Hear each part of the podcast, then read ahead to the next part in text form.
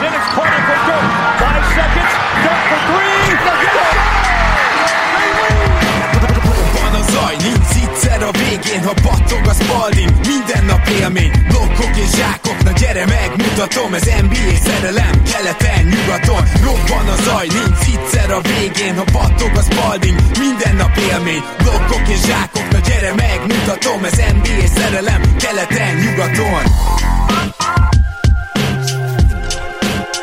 Éjjó! Szép jó napot kívánok mindenkinek, Rédai Gábor vagyok, ez a Rap City keleten-nyugaton podcast, és mint mindig most is itt van velem Zukály Zoltán, szia Zoli! Szia Gábor, sziasztok, örülök, hogy itt lehetek. Nos, ma egy egészen különleges adás következik, amiben lesz szó arról, hogy hogyan érdemes kijutni NBA meccsre, hogyha ez a célod, hogyha ezt tervezgeted, csomó tippet, trükköt el szeretnénk mondani, illetve természetesen beszéltünk arról, hogy lesz egy különleges nyereményjátékunk is. Hát ez az lesz, hogy azok között a patronok között, akik szeretnének kimenni idén NBA meccsre, és ezt jelzik nekünk majd Patreonon, azok között majd úgymond kisorsolunk két darab meccsbelépő jegyet, és ez azért fontos, mert hogy ugye mi legálisan ezt tudjuk megtenni, ugyanis jegy az, amit tudunk, mint magánszemély ajándékba venni bárkinek. Gondolkoztunk itt repülőjegyen is, meg gondolkoztunk, nem tudom, szálláson, de ezek nem megoldhatóak jogilag, és nem is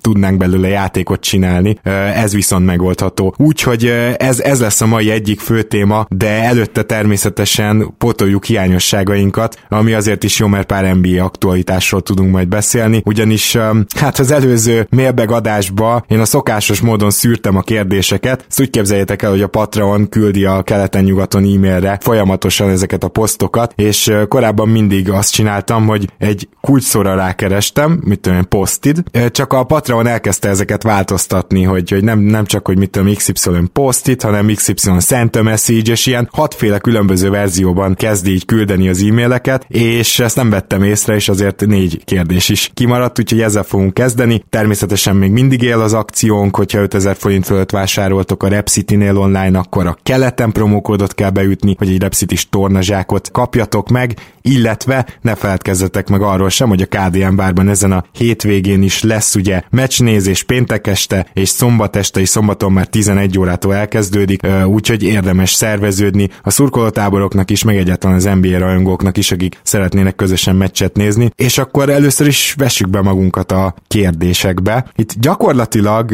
Dávid kérdésével szeretnék kezdeni, mert ebben sok NBA aktualitás van. Ő egyébként egy lájtos kritikával is illetett minket, hogy nem volt túl jó az időzítés szerint az előző adáshoz. Köszönjük szépen az észrevételt, mert hogy mennyi aktualitás van. Nos, amiket felsorolt arról, akkor szívesen beszélnénk is.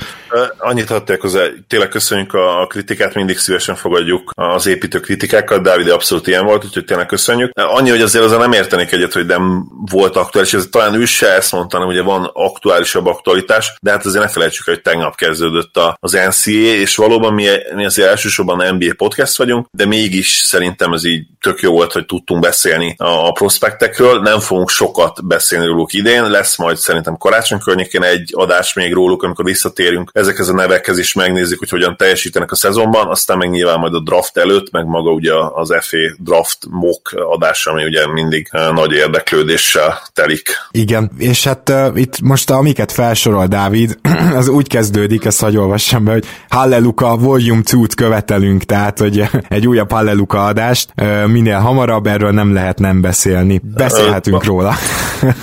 Sőt, hát le, lehet, hogy egy, dupla, vagy egy olyan adás kell, ahol Tréről is beszélünk, Tré Youngról, aki hát gyakorlatilag idén mindegyik mérkőzésen szenzációs volt ma éjjel is. Hát én azt mondom, hogy top 10-es formában játszott, Lukához hasonlóan. Ha az advanced statokat megnézzük, offensive BPM-et nagyon közel vannak egymáshoz ez a két srác, és tényleg mind a ketten gyakorlatilag top, 10, top 10-ben vannak nagyon sok advanced statban, nyilván főleg a, a támadó statokban, ugye sem Tré, sem pedig Luka azért nem a védekezéséről híres. És, és ha lesz egy ilyen adás, lehet tényleg mind a beszélnünk kell külön, de természetesen ma is azért egy, egy pár szót érdemes, egy pár mondat mondatot érdemes róluk beszélni, mert, mert hihetetlenek, és szerintem egyet fogsz ezzel érteni, Gábor, hogy a legszembetűnőbb velük kapcsolatban, hogy mennyire egyszerűnek tűnik számukra ez a, ez a játék. Igen, gyakorlatilag kijelenthetjük, hogy másodévesként dominálnak. És hát most kezdjük Doncsicsal, meg ugye főleg ö, róla gondoltam, hogy, hogy beszélgetünk egy kicsit, tehát, de, de az Atlantánál is ugyanígy meg, megjelenik az, hogy amikor Doncsics pályán van, vagy amikor Trae pályán van, akkor támadásban ezek a csapatok egyszerűen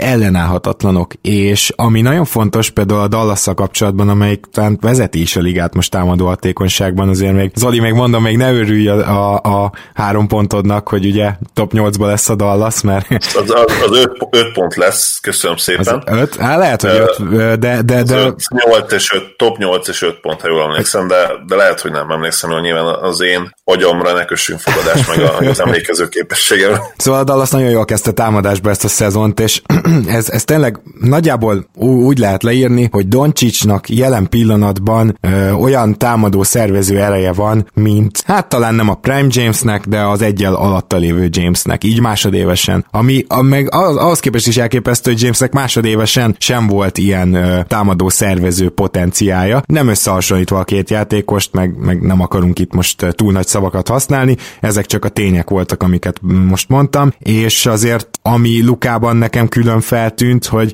nehéz észrevenni azt, hogy mi az, amiben ilyen nagyon egyértelműen fejlődött, inkább amiben jó volt, abban most valahogy még jobb. És azt kell, hogy mondjam, hogy nekem elsősorban ami igazán tetszik az ő játékában, az az, hogy most még többet szervez. Többet is van a kezében a labda, ez is igaz, de nem csak kizárólag az assziszt számaira gondolok. Egyszerűen vannak olyan játékosok, amiket nézed, nézed, és van csapatjáték, hogyha ők fenn vannak. Ugye én Kyle Lowry-val kapcsolatban rengeteget szoktam ezt mondani. Na, Luka Doncsics nekem itt a második évére ilyen játékos lett. Úgy néz ki Luka, hogy, hogy megvan benne az a zsenialitás, ami mondjuk egy Steve Nashben vagy egy Magic Johnsonban megvolt. Én azt mondanám, hogy nem nem annyira zseniális, de egy hasonlóféle zsenialitás, hogy csak pure passinget nézünk, kreativitást, és, és ezt az úgymond ezt a finest, a flickflakot, akkor még biztos, hogy nincsen nyilván Magic szintjén, szintjén vagy Steve Nash szintjén, de hasonló stílusú ez, ez, a, ez a képesség, ami benne van, és, és hát elképesztően hatékony. Az analitikus kosárlabdát idén Luka olyan hihetetlen szintre fejlesztette, hogy érdemes megnézni a statjait, azt hiszem, hogy 25%-kal többet tör be, mint tavaly. Ott lényegesen jobb százalékkal fejez be, eddig a tavalyi már egyébként szintén nem rossz 63%-hoz képest ide 77%-kal. Ami azért tegyük uh, hozzá, hogy nem tartható. Tehát a 77%-ot megtartja, akkor az valami világrekord rekord lesz ever. Igen, igen, azért az be fog csúszni 70 alá.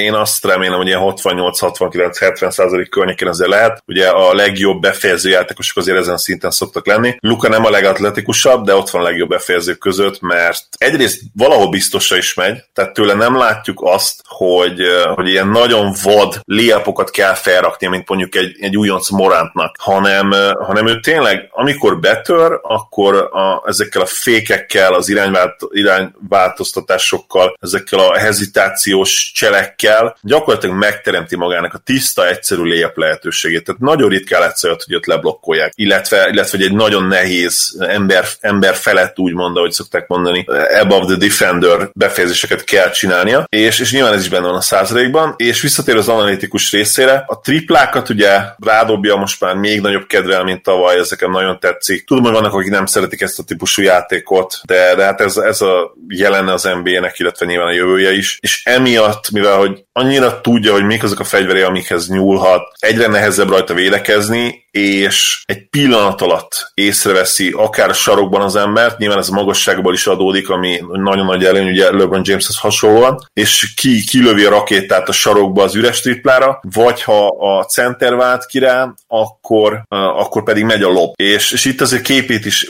még ha ezt befejeztem ezt a gondolatot, képét is ki kell emelni, aki nyilvánvalóan idén azért kiszedi a centert, a, kiszedi a centert, kiszedi a magasokat a palánk alól, és, és ez is azért megkönnyíti Doncsics dolgát nyilván nyilvánvalóan. Abszolút, sőt, én meg gondolkoztam azon, hogy mikor kezdik el Porzingiszt ilyen magasabb vingekkel közelebbről fogni, mert sokkal több értelme lenne egyszerűen. De, de nyilván lesznek majd válaszok a Dallas támadójátékára is, mint ahogy egy 10-15 meccs után minden csapat scouting reportja megérkezik úgymond az ellenfél egyzőihez. Minden esetre ez eddig barom jól mutat, és, és, és tényleg azért említsük meg, hogy Porzingis is, is fontos, de Doncsisnak sikerült a szintlépés, amiben bevallom egy kicsit szkeptikus voltam, mert úgy láttam, hogy ő nagyon magasról indul, de aztán lassan fog fejlődni, és egyelőre hát most nyilván kevés meccs telt még el, de egyelőre úgy tűnik, hogy ez nem így van. És a másik, ami fontos szerintem Doncsicsal kapcsolatban, az az, hogy ugye egy csomó játékosnál mondjuk, hogy fizikailag így is így előre kéne lépnie, ami egyébként rohadt nehéz. Tehát olyan dolgokról beszélünk, amit az átlag emberek 80%-a még, még nagy akarattal sem biztos, hogy meg tudna csinálni, vagy, vagy tényleg így Igen. rá kéne áldozni a, a, a szabad idejének a 100%-át. És Doncsics úgy tűnik, hogy azért előre lépett. Igen, én azt gondolom, hogy szemre nem annyira, nem annyira jelentős az a változás, mint amire esetleg számítottunk a nyári képek alapján, de az egyértelműen tűnik, hogy, hogy a, a törzsizomzata az erősebb lett, magabiztosabbak ezek a betörései, illetve ezek az apróbb lépések és irányváltások, mint hogyha kicsit robbanékonyabbak lennének. Bár hozzáteszem egyébként, hogy Lukára tényleg jellemző az, hogy egyik este elképesztően robbanékonyak tűnik, másik este meg magához képest nyilván, a másik mérkőzésen pedig, pedig nem. És Denverbe is ezt láttam. Én ar- arra tippek egyébként, hogy, hogy lehet, hogy a magaslati levegőt megfogta őt, és ugyanez volt ugye képivel is mind a ketten tökre úgy néztek ki, mint, mint akik nem tudom, öt nap alatt három mérkőzést játszottak, pocsékul dobtak, és nem volt meg az az energia sem, fizikailag sem bennük. Simán elképzelhető, hogy azért ez a Denveri magaslati levegőt tett be nekik. Ugye nagy nehezen sikerült megnyerni ezt a meccset így is. És még egy záró gondolat ez a dologhoz, nagyon tetszett, hogy ezt kiemelted, hogy az átlagemberek 80%-ának ez nagyon nehezen jön össze. Ez tényleg így van, és, és amit valószínűleg elfelejtünk sokszor, hogy ez nem csak és kizárólag az akaraterőn múlik, hanem bizony a genetikán is. A zsírvesztés és főleg az izomépítés az, az bizony genetikai faktorok által behatárolt dolog. Mindenki tud fogyni, és mindenki tud izmot felszedni, aki egészséges. Vannak különleges anyagcsere, illetve autoimmun betegségek, de most azokat felejtsük el egy pillanatra. Az egészséges emberek kortól függetlenül tudnak zsírt veszíteni és izmot építeni, ugye kalóriabevitel, kalória egyensúly, illetve edzés, edzés mennyiségen, mértékén, minőségen múlik, de ha mondjuk valaki a saját energiához képest belefektet tényleg 100%-ot, vagy mondjuk 90%-ot, két különböző emberről beszélünk mondjuk, nem ugyanaz lesz a megtérülő, a, a, nem ugyanaz lesz a, a munka megtérülő gyümölcse, sőt, hatalmas különbségek lehetnek a kettő között. Tehát például, egy LeBron James szétedzi magát egy nyáron, abból ő ki tud venni x kiló izmot, meg mondjuk le tud adni x százalék testzsírt, ha ugyanezt az, ugyanazt a munkát saját magához képest, tehát uh, ugyanúgy megszakad a pályán mondjuk Luka és az edzőteremben, az nem azt jelenti, hogy ő is ugyanazt a mennyiségű és számú uh, eredményt úgymond ki tudja venni belőle. És ez, ez nagyon fontos azért szerintem mérlegelni, mert nyilván beszéltünk, ma, ma is volt egy poszt csoportban Nikola Jokicsról, ez, ez nála is nyilvánvalóan így van, tehát ne, nem vagyunk egyenlőek, ami, ami a, a genetikát illeti, és, és a fizikai adottságokat, illetve a zsírvesztés és az izomépítés képességét. Így van, nem is tennék semmit hozzá, nem menjünk tovább a doping ügyekre, amit szintén Dávid Dovodba, és beszéltünk volna róla mindenképpen, úgyhogy örülünk, hogy így most a mailback keretein belül is sikerül ez. Szóval ugye most ez szerintem kezd nagy felfordulást generálni, mert az egy dolog, hogy Wilson Chandlert még a szezon előtt eltiltották 25 meccsre, aztán jött Aiton, szerintem most lépte át John Collinsnak az eltiltásával az inger küszöböt ez az egész történet. Ráadásul John Collins ugye egy olyan serkentőszert, növekedési hormon serkentőszert vett be, ami, ami kifejezetten béna doppingnak számít. Most bocsánat, hogy ezt így mondom, de én ugye az országúti kerékpárt követem már 20 éve, úgyhogy, úgyhogy én ebbe a témában már, már csak ilyen uh, nagy vonalakban vagyok hajlandó beszélni. Tényleg az van, hogy, hogy ez a szer, tehát aki ezzel bukik le, az, az hát nem azt akarom mondani, hogy ciki, de, de hogy ezzel tényleg könnyű lebukni. A másik érdekesség az az, hogy Aitonnál pedig ugye egy ilyen vízhajtó volt, amivel lebukott, az pedig egy ilyen maszkírozószer. Az ilyenért egyébként a maszkírozószerért mondjuk egy évvel tiltás jár kerékpárban. A, a konkrét növekedési hormon segítő, nem tudom, peptinért, vagy nem is tudom pontosan, hogy, hogy, hogy mi, mi az a szer, de hogy, hogy egy ilyen típusú dopingért pedig kettő év. Most ehhez képest ez a 25 meccs, ez nevetséges, és persze mind a hárman Chandlerrel együtt lenyilatkozták azt, hogy hát nem tudják, hogy került a szervezetükbe, meg hogy itt tulajdonképpen egy véletlen fogyasztásról van szó. Bevallom őszintén, hogy nem nagyon hiszek nekik, nem tudom, Zoli, te hogy vagy vele. Azt esetleg elhiszem, hogy nem szánt szándékkal szervezetten dopingoltak, de azért az, hogy mindenki azt nyilatkozza, hogy nagyon megnézem, hogy mi kerül a testembe, hát lehet, hogy inkább valamelyik haverod, vagy egyző, vagy valaki mondja, hogy ezt, ezt szed be, ezt szed be, ez rohadt jó lesz, és akkor az be is szeded, anélkül, hogy leellenőriznéd, és még ez a legjobb eset.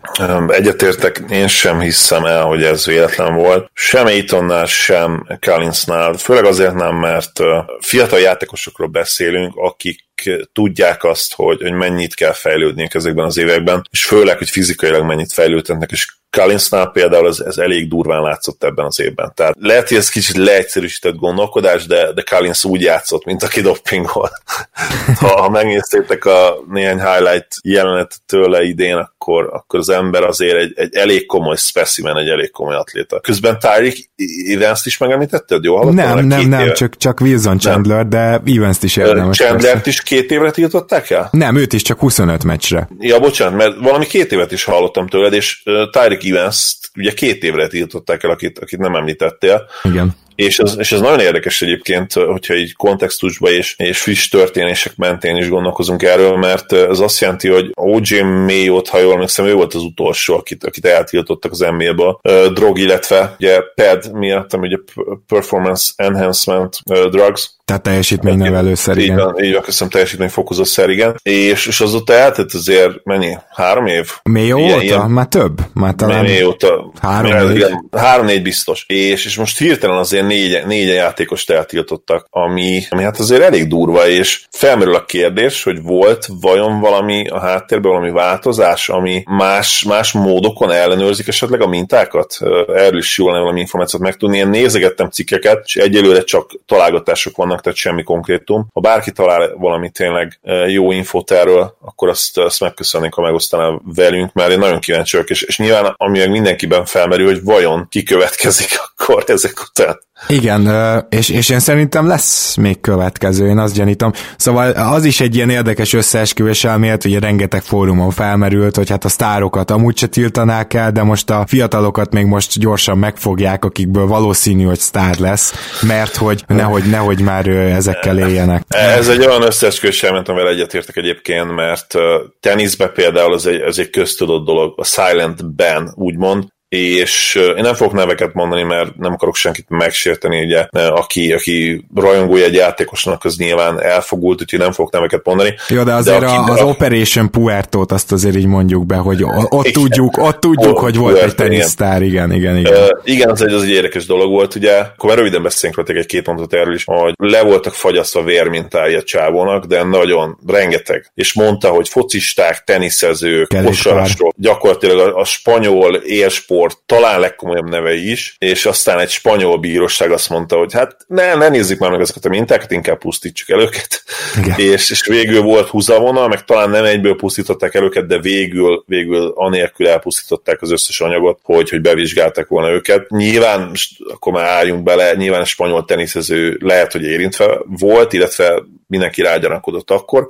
Nem mondom azt, hogy, hogy Rafael Nadal dopingolt, ne értsetek félre. Kicsit gyanús volt az a szituáció, viszont ha már ugye említettem ezt a bizonyos teniszezőt, Andrea Garcia azt hiszem a könyvébe be is vallotta, hogy ő volt silent banon. Igen. Tehát az ATP, amikor ő a fénykorában volt, lebukott valami szerrel, és mondta neki az ATP, hogy oké, okay, akkor, ne, akkor légy most üljél ki. És ugye Nadalnak rengeteg, amiért még gyanús lehet, hogy rengeteg ilyen eset volt, amikor, amikor három-négy hónapot kihagyott, vagy azt hiszem egyszer volt egy fél év is, nem feltétlenül volt arra utaló jel, hogy ő nagyon súlyosan sérült lenne. Igen. De, de tényleg nem, nem mondom, én nem mondom azt, hogy dopingolt. Lehet, hogy igen, lehet, hogy nem. Tényleg a rajongót nem akarom megsérteni, tudom, hogy rengeteg rajongója van Rafának. De gyanús ez az egész történet. Igen, igen hát ez gyanús, ez gyanús volt ez a sztori, igen. Nem, nem feltétlenül jelent bűnösséget, de, de ez a sztori gyanús volt, és, és visszakanyarod az NBA-re, ne legyünk naívak. Tehát ha, ha egy LeBron James idén ugye elében mekkora sztori, ha most ő lebukna, most komolyan azt gondoljuk, hogy őt egy évre elmeszenék, vagy két évre kitiltanák a ligából, mint Tyreek evans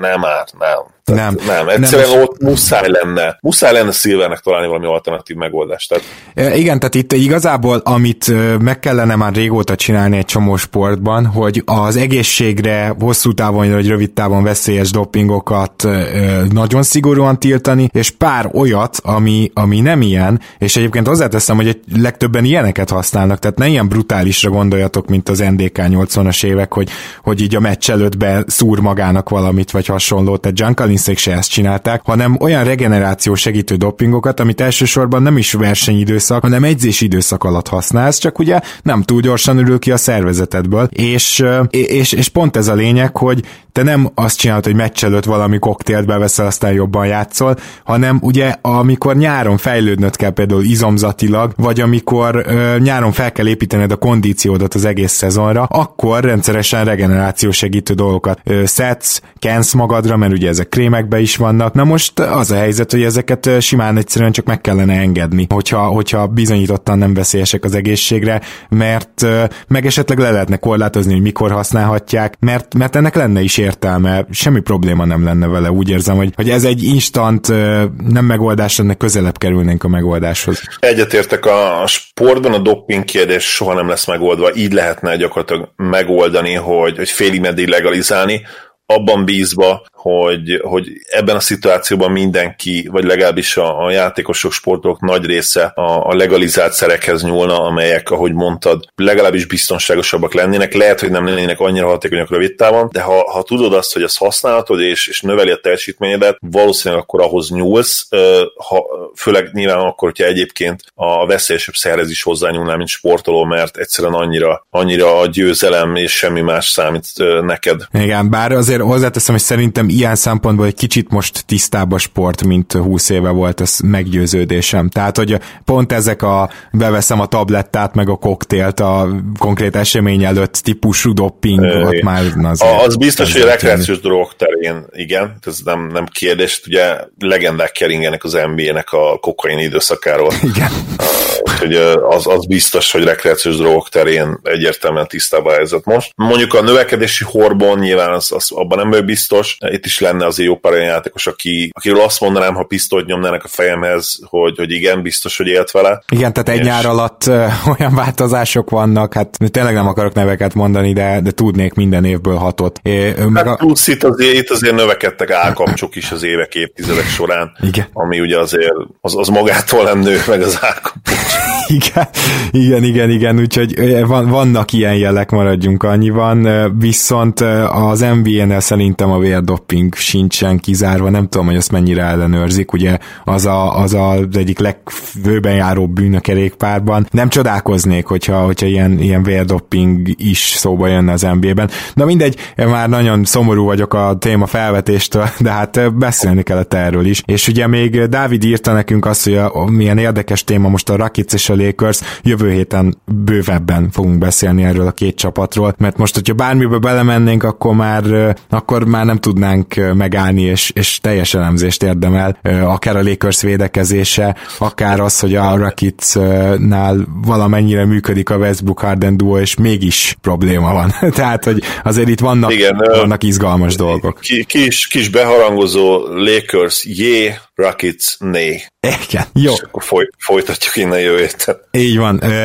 Endre írta nekünk, sziasztok, legutolsó adásatok arról szólt, hogy mi volt feltűnő a szezon kezdeti meccsek alatt. Nekem a sok támadó hiba, mint az egyik meccsen, amit néztem, említettétek is bocsánat, az egyik meccsen, amit néztem, említették, és a kommentátorok, nem emlékszem ki volt. Lehet erről valamit tudni, hogy lesz a bírói felfogásba változás az idényre. Én szerintem ezt azóta egyébként így érintettük és megválaszoltuk, de Zoli, te mondtad el, hogy ugye sokkal jobban nézik most az, azt a kezet, ami nem a labdás kéz, hogy, hogy mit csinál támadás közben, hogy azzal mennyit löknek, mennyit könyökölnek, és mivel ezt korábban nem nézték, és az NBA játékosok azért, ha nem is ilyen kinyújtva, de használták ezt a ke- kezet rendszeresen, ezért tulajdonképpen le kell róluk szok mi, és ez a leszokás, ez lassan megy, és ezért van ennyi támadó hiba. Kinyújtva valóban nem használtak, nyilván azt azért nehéz. Tehát ha mondjuk valakinek bele, belenyúlsz az arcába, ugye, ami, ami például ez a úgynevezett stiff, stiff arming, Igen. az NFL-ben az, az legális, bár azt hiszem ott se, ugye, ott sem mehet fejre, mert akkor face mask. Igen, igen, Minden igen. És, és valóban nagyon sok az ilyen jellegű támadó hiba, és ez azért van, mert bár ugye kinyújtott kézzel nem, de behalított kézzel, gyakorlatilag én azt mondanám, hogy minden játékos, aki sokat törbe az NBA-be használtak, kivétel nélkül. Ha nem is minden milyen megmozdulásnál, de, de nagyon-nagyon sokszor. És, és emiatt hát nyilván, ugye most volt egy, egy szemléletváltás ezzel kapcsolatban. Bár nem biztos egyébként, hogy, hogy szabályváltozás is volt ezzel kapcsolatban konkrétan. Lehet, hogy inkább csak kiadták az ukász, mert azt tudom, hogy a, azt tudom, hogy a travelinggel kapcsolatban is ez van, mert abból is sok van, hogy ott sem lett szerintem változtatás, sőt, ugye még valamit engedélyeztek is, ami, ami megkönnyíti. Azt hiszem a, a gathering step-et, hogy mi számít gathering stepnek, azt... Hát letisztázták, tehát nem az volt, hogy ennyi, csak igen. De sokkal szigorúbban nézik, tehát tisztázták igen, a szabályokat, igen, viszont igen. akkor nézzük szigorúban, ugye ez volt a fáma. Igen, és, és a Freedom of Movement bevezetésénél is azért ez volt tavaly, ha jól emlékszem, hogy, hogy az elején azért elszaporodtak az ilyen hívások a bírók részéről, aztán azért lecsendesedett a dolog, és én most is ezt várom, megmondom őszintén, illetve azt is, hogy Harden azért ne 16 büntetőt átlagoljon, hanem mondjuk csak 12-13, ami, ami szintén career high lenne neki egyébként teszem hozzá, meg talán Wilt után minden idők legtöbb büntetője is ugye átlagban, mert Wilt, azt megnéztem, hogy ő ilyen 17-es szezont is hozott le, nyilván elég durva. MJ-nek volt még egy 11,9-es, Shaq lehet, hogy azért többször tíz felett volt, főleg, hogy ugye őt aprították is időben rendesen. Azt megmondom, ezt én nem néztem meg, majd megnézem most, még az adás során is mindjárt bemondjuk, de, de Hardennek azért esélye lett arra, hogy, hogy odaérjen a periméter játékosok között az első helyre idén. Közben megyünk tovább Péter kérdésére. Sziasztok! Újabb egyzős kérdés tőlem, mert erről nagyon kevés szó esik a podcastekbe, cikkekben. Ezt több részletbe akarom felolvasni, mert végig egyzőkről van szó, de más-más témák. Ugye, hogy hogyan alakultak ki az egyző típusok, milyenek voltak a kezdetekben, és ma milyen egyzők vannak az NBA-ben, illetve az egyetemeken ebből mik vannak jelen. Szóval ugye arról beszéltünk még ott a GM adásnál azt hiszem, mm, hogy legesleg elején a hőskorban így voltak egyzők, akik GM-ek is voltak, meg, meg csapatmenedzserek, tehát hogy maradjunk annyiban, hogy a kezdetek kezdetén a hőskorban még az egyzői poszt nem számított egyrészt annyit, levezényelte az edzéseket, hogy sprintelgessetek, meg fekvőtámaszozzatok srácok, de, de azért ugye sem a tudomány nem annyira állt mögötte, sem nem volt igazán még az egyzőszakma kifejlődve, és, és nem is tudott csak az edzésekre koncentrálni, és akkor ez körülbelül a 70-es, 80-as évekre, amikor ugye a modern NBA megszületett, a, a, az a párhuzamosan született meg szerintem úgy igazán a, a modern egyzői poszt, amikor az egyző már csak a stratégiákra, egyzésekre koncentrált, amikor lettek segédegyzők, akik esetleg a fizikai fejlesztésért kezdtek felelni, még azért egy 70-es években nem kell arra gondolni, hogy így hatféle specifikus egyző segített valakit, de, de azért már megjelentek ezek, és ugye nem véletlen, hogy az egyetemeken is a 60-as évektől kezdtek el ezek a különböző játékelméletek kialakulni, és, és aztán az NBA-ben is ez a 70-es évekre egészen biztosan megjelent. 80-as években meg már ugye Triangle-ről beszélünk a 80-as évek végén, tehát a, a, az egyik valaha volt legbonyolultabb játékrendszer már a 80-as évek végére megszületett, viszont itt rengeteg más játékrendszeren is átment az NBA, kipróbálta, tehát ami öt emberrel megvalósítható támadásban az, az szerintem a 90-es évek végére nagyjából már megvalósult az adott szabályok mentén, csak ezeket még csiszolták, finomították, ugye ö, nyilván itt azt kell tudni, hogy egyző típusról még nem beszéltem, de azért ez fontos hozzátenni, hogy a, a, az egyzőket igazán megvizsgálni szerintem 70-es, 80-as évektől érdemes. Ezzel mindenképpen egyetértek. Amikor edzőkről beszélünk, illetve a típusokat, az archetípusokat próbáljuk külön választani, én, én azt gondolom erről, hogy, hogy minden mindenki valamilyen szinten rendszeredző, tehát ilyen system coach akar lenni. Ha, ha végignézzük az NBA történetének leghíresebb úgymond ilyen system edzőit, akkor nyilván meg kell említenünk Greg Popovichot, meg kell említenünk Larry Brown-t, Auerbach nyilván a múltból. Jackson. És, és Jackson így van, talán ő, ő ebben a legjobb. Hozzátéve azt, hogy nyilván a segítői Tex Winter, illetve akkor annól ugye még nem segítővel, de azt hiszem, hogy Tex Winter alkotta meg például a háromszög támadást. Igen. És, és én azt gondolom, hogy minden edző azért arról álmodik, hogy, hogy legyen egy saját rendszere, amivel azonosíthatják őt. És ezzel kapcsolatban van egy, van egy érdekes katonai mondás, angolul úgy hangzik, hogy your weapons determine your uh, tactics. Magyarul lefordítva ez úgy hangozna, hogy, hogy a, a fegyvereid határozzák meg a hadi taktikádat. Vagy a lehetőségeidet talán egy picit így lehetne jobban igen, elmúlni. igen, és, és ebben például Popovics tényleg szenzációs, hogy csak abból, abból indulunk, mert nagyon sokat beszéltünk, hogy milyen különböző stílusú, különböző erősségekkel, különböző erősségeket hordozó bajnok csapatokat épített fel az évek során. Ugye volt először a borzasztóan lassú tempót játszó, gyakorlatilag teljes mértékben a védekezésre épülő Spurs, aztán ugye ebből mentünk át fokozatosan a, a már Parkert és Ginobilit is sorukban tudó, de még mindig az elvédekezésre építő Spursre, ebből lett ugye a Beautiful Basketball éra, eh, ahol szintén ugye rendkívül sikeresek voltak, négy-öt konferencia döntővel, két döntővel egy győzelemmel. És Tim Duncan személye is egyébként a legjobb visszaigazolója, visszaigazolója talán annak, hogy mennyire jó Popovics ebben, mert Tim Duncan, amikor elkezdte Spurs karrierjét, és amikor befejezte, illetve talán még én azt mondom, hogy közte is, teljesen más típusú játékos volt. Az elején, ha nem is volt egy Shaq vagy Wilt-szerű szuper atléta, de, de ott volt a liga leg, legjobb, legatletikusabb, atletikus szempontból legjobb centerei között. Gyakorlatilag minden meg tudott csinálni a pályán, fiatal Duncan, tényleg egy elképesztően domináns fizikai jelenlét is volt. Aztán ez később oda ment, tehát, hogy ő teljesen lelassult ugye sérülésé miatt is, a térde miatt, amin ugye viseltem mindig ezt a térdgépet, amit egyébként valahogy teljesen elfelejtettem, és, és nem pár hónapja világosított fel róla Kóti Ádám barátunk, hogy ő, hát igen, hogy ő ezt azért egy évtizedig viselte, vagy legalábbis nagyon sok ideig. Közben, kedves hallgatók, remélem figyelitek, hogy az egyzőtípusoktól már Duncan térdgépénél vagyunk.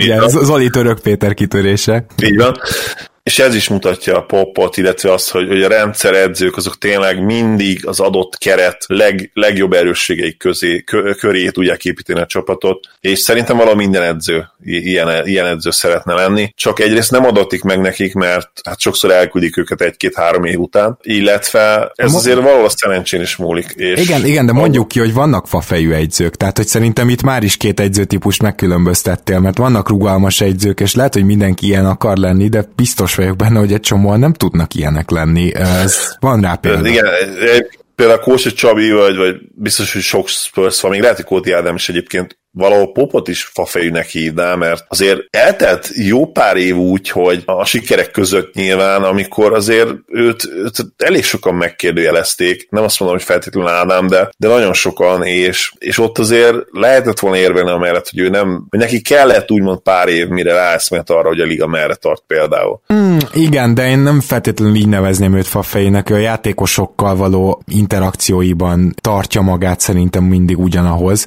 ami egyébként nem nem baj feltétlenül, tehát én, én, én nem érzem ezt annyira, hogy tehát pont, hogy megdicsérhetjük azt, hogy ő taktikailag milyen sokszínű, még ha kellett is néha egy-két év. Viszont ő csomószor csinálja azt, hogy az ellenkezőjét csinálja, mint ami fele a liga megy. Ezt nem sokan merik megcsinálni, de amit akarok mondani, hogy például ott van egy Steve Clifford, őt mindig is fafejű egyzőnek hívtam, és ez nem azért van, mert ő rossz egyző, de ő neki, a, és majd most nyilván beszélünk nem ma, hanem hamarosan az Orlandóról is, tehát, hogy ő neki most már a második csapata megy át tök ugyanazon.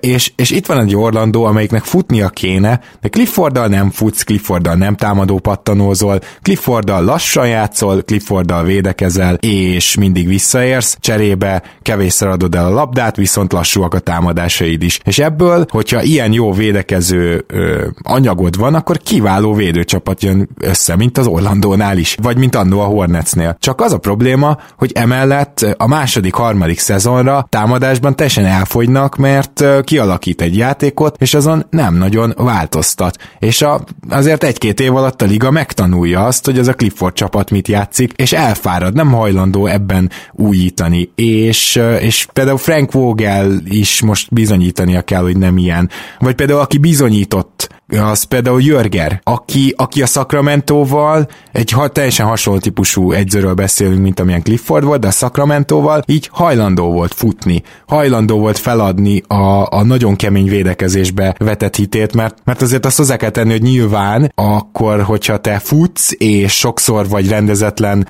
mondjuk hátul egy gyorsabb meccsen, akkor egyszerűen nem fogsz tudni még száz támadásra, vagy bocsánat, száz labda birtoklásra vetítve sem olyan jó védőszámokat hozni. Tehát Tehát itt nem magában mondom a pontokat, hanem akár száztámadásra vetítve is. A más stílus másféle eredményt tud elérni. Úgyhogy va- van ilyen is, és van olyan is. Ez mindenképpen egyetértek. Még eszembe hogy vannak ezek a túlmenedzselő típusú edzők, és például ez is, hogy mennyire függhet attól, hogy milyen rossz tered van, meg milyen játékosai. Ugye Rick Carlisle gyakorlatilag másfél évtizeden keresztül egy ilyen túlmenedzselő edzőnek tartották. Legnagyobb hibájaként azt rótták fel, hogy egyszerűen túlságosan beleszól a csapat a játékába, és nem hagyja őket például, és főleg az irányítókat ugye szervezni, amit, amit ők akar, akarnának, nem, nem enged teret, nem, nem ad szabadságot az irányítójának.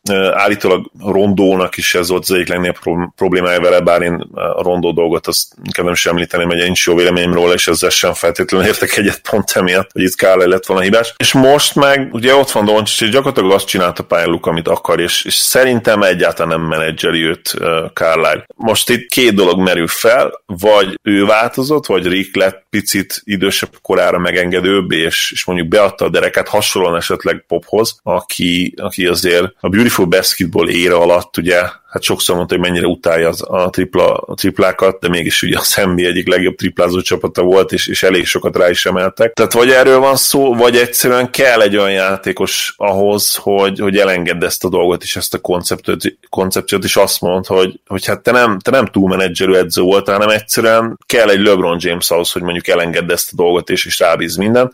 Jó, azért vagy, vagy a rábíz mindent az nem azt jelenti, hogy abszolút nem gyakorolnak semmit támadásba, vagy Nyilván persze, de, de de, nem menedzseli túl, az az egyértelműen látszik. Tehát nem hív például Igen. játékokat, vagy ritkán hív játékokat az oldalvonalról. Ugye vannak olyan edzők, akik, akik rendszeresen szeretnek játékokat hívni az oldalvonalról, és ez nem mindig jó. Igen, tehát ö, ilyen szempontból is jó megkülönböztetni az egyzőket, aztán mivel ugye a 2000-es évek elején jöttek a szabályváltoztatások, utána már tényleg van értelme megkülönböztetni a, a véde, védekező buzi és a támadó buzi egyzőket is. Most nyilván a legjobb egyzők mind a kettőben jók, de vannak olyan egyzők, akik, akik egyszerűen csak az egyiket tudják. Ez nagyon érdekes, mint hogyha nem tudom én az NFL-ben ugye ott van külön offense meg defense coach, és hogy abból valamelyik főegyző lenne, és, és a másik részről kiderülne, hogy nem tudja. Szóval én Alvin Gentryt már, már konkrétan kirúgtam volna többször az elmúlt években. Ez a szezon kezdet sem segít ezen a megítélésen. Ez az ember, ez gyakorlatilag nem tudja a védekezésre bírni a csapatait, és, és pár, már olyan segédegyzőket hoztak mellé, és csak nem védekezik jól a Pelicans, hiába vannak jó védőik, meg közepes feletti védőik, meg egy nagyon elit védő például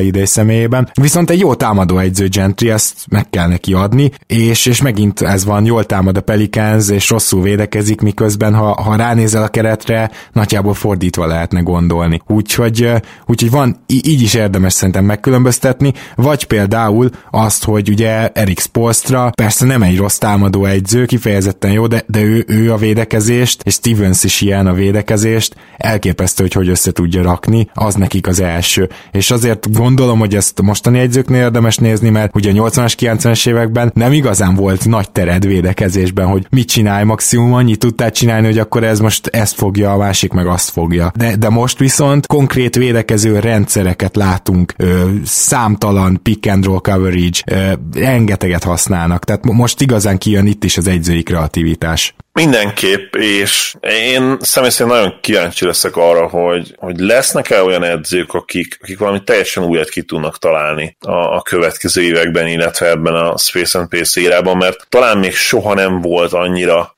nagy lehetősége erre, mint, mint most ebben az érában. Hogyha, hogyha mondjuk a játékot, a kosárlabdát egy ilyen vász, a kosárlabdára egy ilyen vászonként tekintünk, akkor szerintem most van legtöbb hely rajta, az a legnagyobb vászon, ami talán valaha volt, meg a lehető legtöbb szín, ami rendelkezésre áll, uh-huh. és, és gyakorlatilag bármit ki lehet hozni ma az NBA-ből, főleg az NBA szabályainak keretein belül, amik azért legyünk őszinték, hát bár ugye beszéltünk itt a Freedom of Movementről, meg egyéb dolgokról, de, de azért szabadabbak, mint, mint talán bármikor, és, és azért főleg a pontszerzés segítik elő. Én nagyon-nagyon kíváncsi vagyok, hogy, hogy mit lehet ebből még kihozni taktika, játék szinten, mert hát ne gondoljuk azt, hogy, hogy az edzői stílusok, az edzői kvalitások, vagy az edzők maguk megálltak a fejlődésben, szerintem ott is van egy evolúció, ahogy, ahogy a játék sem állt meg még a fejlődésben, szerintem ez a részesen az edzősködés. Tovább megyünk, melyik gárda rendelkezik a legtöbb egyzővel, vagy legkevesebben, és hogy számít ez a sikerességben? Itt legkevesebb és legtöbbnél is több csapatot találtam, tehát nincsenek olyan nagy különbségek, de, de szerintem nem, nem annyira számít, mert most már azért olyan nincs, hogy mit tudom én, három egyző van csak. Tehát, hogy olyan már nincs, hogy valaki olyan kis tábbal dolgozik, ami miatt az egyéni specifikus területekre ne tudnának figyelni. Én nem, nem hiszem, hogy itt van, nem tudom, hogy ehhez bármit hozzátennél az Zoli. Én megmondom hogy én nem tudtam, hogy most már több mint három asszisztens van. Azt, tud, azt tudtam, hogy három asszisztens a főedzőknek rendszeresen van, ami mondjuk igen, tehát ott már, ha összeadom a gyenge matekomat, az jelenti, hogy összesen négy edző van. Én nem tudtam, hogy, hogy már nincs olyan csapat, amelyiknek gyakorlatilag kettő segédedzője van, de tényleg ez a több szem többet lát, az, az, azért, az azért erősen igaz az NBA-re, és főleg az, hogy milyen, milyen kvalitású edzők vannak másod, másodedzői poszton. Ha csak a spanyol szövetségi kapitányra gondolok, akinek nem fog eszembe jutni, mert talán Scariolo. Scariolo, igen, köszönöm. Ő ugye a Raptorsnál van, és hát szerintem simán lehetne főedző az NBA-ben. Arra is egyébként nagyon kíváncsi lennék, hogy, hogy milyen összegeket kaphatnak ezek, mert ezek az edzők, mert ha mondjuk például egy Kokoskov is ott marad most másodedzői poszton az NBA-ben, és mondjuk nem jön el Európába, hogy, hogy akármelyik csapatnak a főedzőjévé váljon gyakorlatilag, akkor az azt mondhatja számomra, hogy azért anyagilag van, van keret, és, és a segédedzők is azért valószínű, hogy időnként ilyen egy, egy-két millió dollárt is kereshetnek akár, nem tudom, jó lenne, jó lenne erről tudni valamit, meg utána nézzek. Közben egyébként megnéztem, megnéztem segbüntető számait, a legtöbb az neki ilyen 11, 11 felett volt, talán 11,4, szóval MG 11,9 alatt. Hány női segédegyző próbált már szerencsét, és olyan miért nem sikerült eddig betörniük az egyzők sorába? Szexizmus, vagy inkább nem néznek fel rájuk? Vagy ez, vagy ez esetleg ugyanaz? Más major sportokhoz képest, hogy áll az NBA női egyzők terén. Végeztem itt egy kis kutatást. Először is az NBA-ről tudni kell, hogy nagyon-nagyon jól áll női edzők terén a többi major sporthoz képest. Mert hogy ugye egy ezelőtt... Van, van kettő, és a többinél nulla.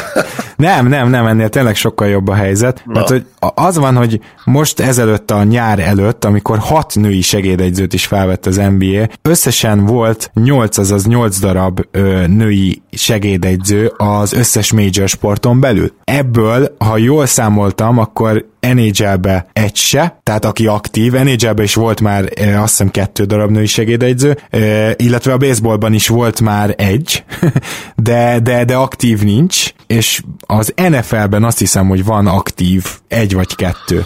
Tehát gyakorlatilag az nem összes többi itt, az NBA-ben van. Nem volt itt az NBA-ben valami direktíva, hogy, hogy alkalmaznod kell? Mert azt tudom, hogy az NFL-ben például van, van olyan szabály, hogy, hogy ugye interjúolnod kell például afroamerikai edzőket is, mint hogyha úgy remélem, hogy az NBA-ben volt egy ilyen direktíva, hogy, hogy nem, nem feltétlenül nyilván, hogy alkalmazni kell segédedzőként nőket, de hogy lehet, hogy itt is az interjúval kapcsolatban valami? Én nem találtam erre, én nem találtam hmm. erre vonatkozó adatot, nem jelenti azt, hogy nincs, de az biztos, hogy jelenleg 11 darab női segédegyző van, és azért itt, itt külön ki kell emelni. Full, full segédegyző státuszban, akik ott ülnek a padon? Uh, igen, van, van, aki ott ül, van, aki segédegyzői státusz, de mondjuk nem a padon ül. Szóval meg, meg nem mondtam volna, és pedig hát rengeteg meccset nézek, de... Tudod, de ki az a Jenny Bucek? Nem, be, egyedül Becky van meg nekem, nyilván a Spurs-nél évek óta látom gyakorlatilag a padon, de valahogy a többieket nem látom, pedig mondom, rengeteg meccset nézek, úgyhogy ez, ez nagyon érdekes dolog, és hát nyilván az embernek egyből feltűnne, ott van egy női segédedző, aki tartja a táblát és beszélget a játékosokkal. Na Jenny Bucek a, Dal- a Dallas Mavericksben dolgozik, csak azért kérdeztem.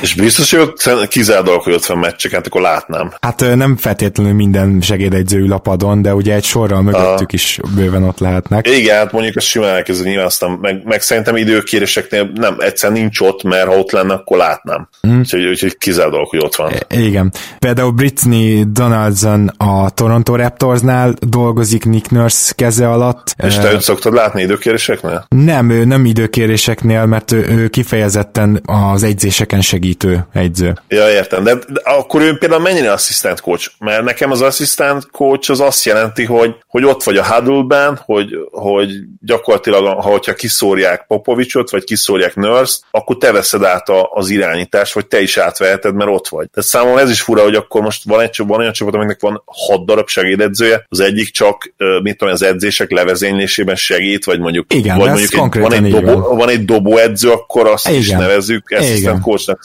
szerintem, hát nem tudom, szerintem ez, ez ilyen számomra fura egyébként. Tehát például egy dobóedző az, az nem assistant coach, hát semmi másban nem szól bele például, hanem csak abban, hogy hogyan dobjanak a játékosok. Mégis assistant coachnak hívják, tehát most utána is néztem, a... kifejezetten ja, ja, igen, coach. akkor ez a státusz, de, de mégis én azért értem, hogy, hogy miért van így, és, és nyilván akkor technikailag igaz, de, de gyakorlatban én ezeket biztos, hogy nem hívnám segédedzőnek. Igen, akiket ilyen szempontból érdemes kiemelni, ez a Clevelandnél dolgozó Lindsay Gottlieb, ő, őt lehet látni pad mellett is akár, illetve Becky Hammond természetesen, aki már volt Popnak a, a helyettese is. És akkor bocsánat, kanyarodjunk vissza a kérdés lényegére, mert ugye mégiscsak az lett volna, hogy szexizmus, meg hogy, meg hogy le, változhat-e. Én azt gondolom, hogy igen, változhat, és, és azt gondolom, hogy igen, szexizmus is van benne, viszont van egy olyan része is, amit a mai PC kultúrában szexizmusnak hívnának, de valójában nem az. És, és ez, ez a csapat, illetve mondjuk a tulajdonosi érdekek is. Megmondom, mire gondolok. Még most is azért ott vagyunk, hogy aki az NBA-be játszik, az mennyi, az minimum ugye 19-20 éves, de az átlagos életkor biztos ilyen, nem tudom, 26-27 körül lehet a ligába.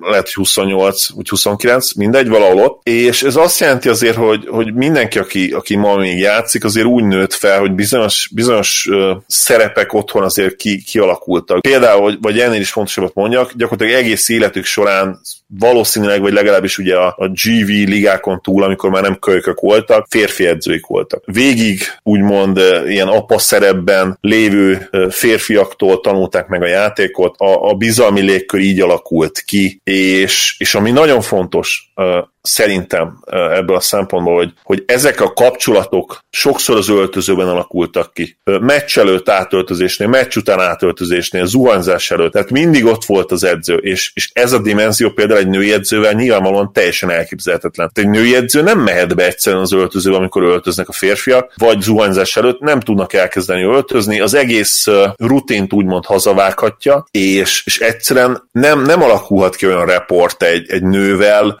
egy, egy férfi játékosnak, mint, mint egy férfi játékos és egy férfi edző között. És szerintem ez a dimenzió, ez nagyon-nagyon fontos uh-huh, uh-huh. A, a bizalom terén is, illetve, illetve leegyszerűsíti a dolgokat. És tulajdonosi szemszögből pedig azt akartam még hozzátenni, hogy te sajnálató tulajdonosként, ha mondjuk az a helyzet, hogy, hogy van szexista játékosod, de legyünk közték, minden csapatban van szexista játékos, és minden csapatban vannak olyan játékosok, akik rossz szemmel vennék azt, ha a női edzőjük lenne. Talán a Spurs kivételével, mert Beckit nyilván már éve ismerik nagyon-nagyon régóta. Igen, de Beckinek meg valószínűleg meg lett már az a, az a reputációja, hogy a fél liga szívesen látná bármikor. Lehet, igen, lehet. Nyilván ez, ebbe pop is benne van vastagon. És ez, ez nem szexista kijelentés, hogy egy férfi csinálta meg az utat Beckinek, hanem ez, ez, ez a helyzet, ez a tény.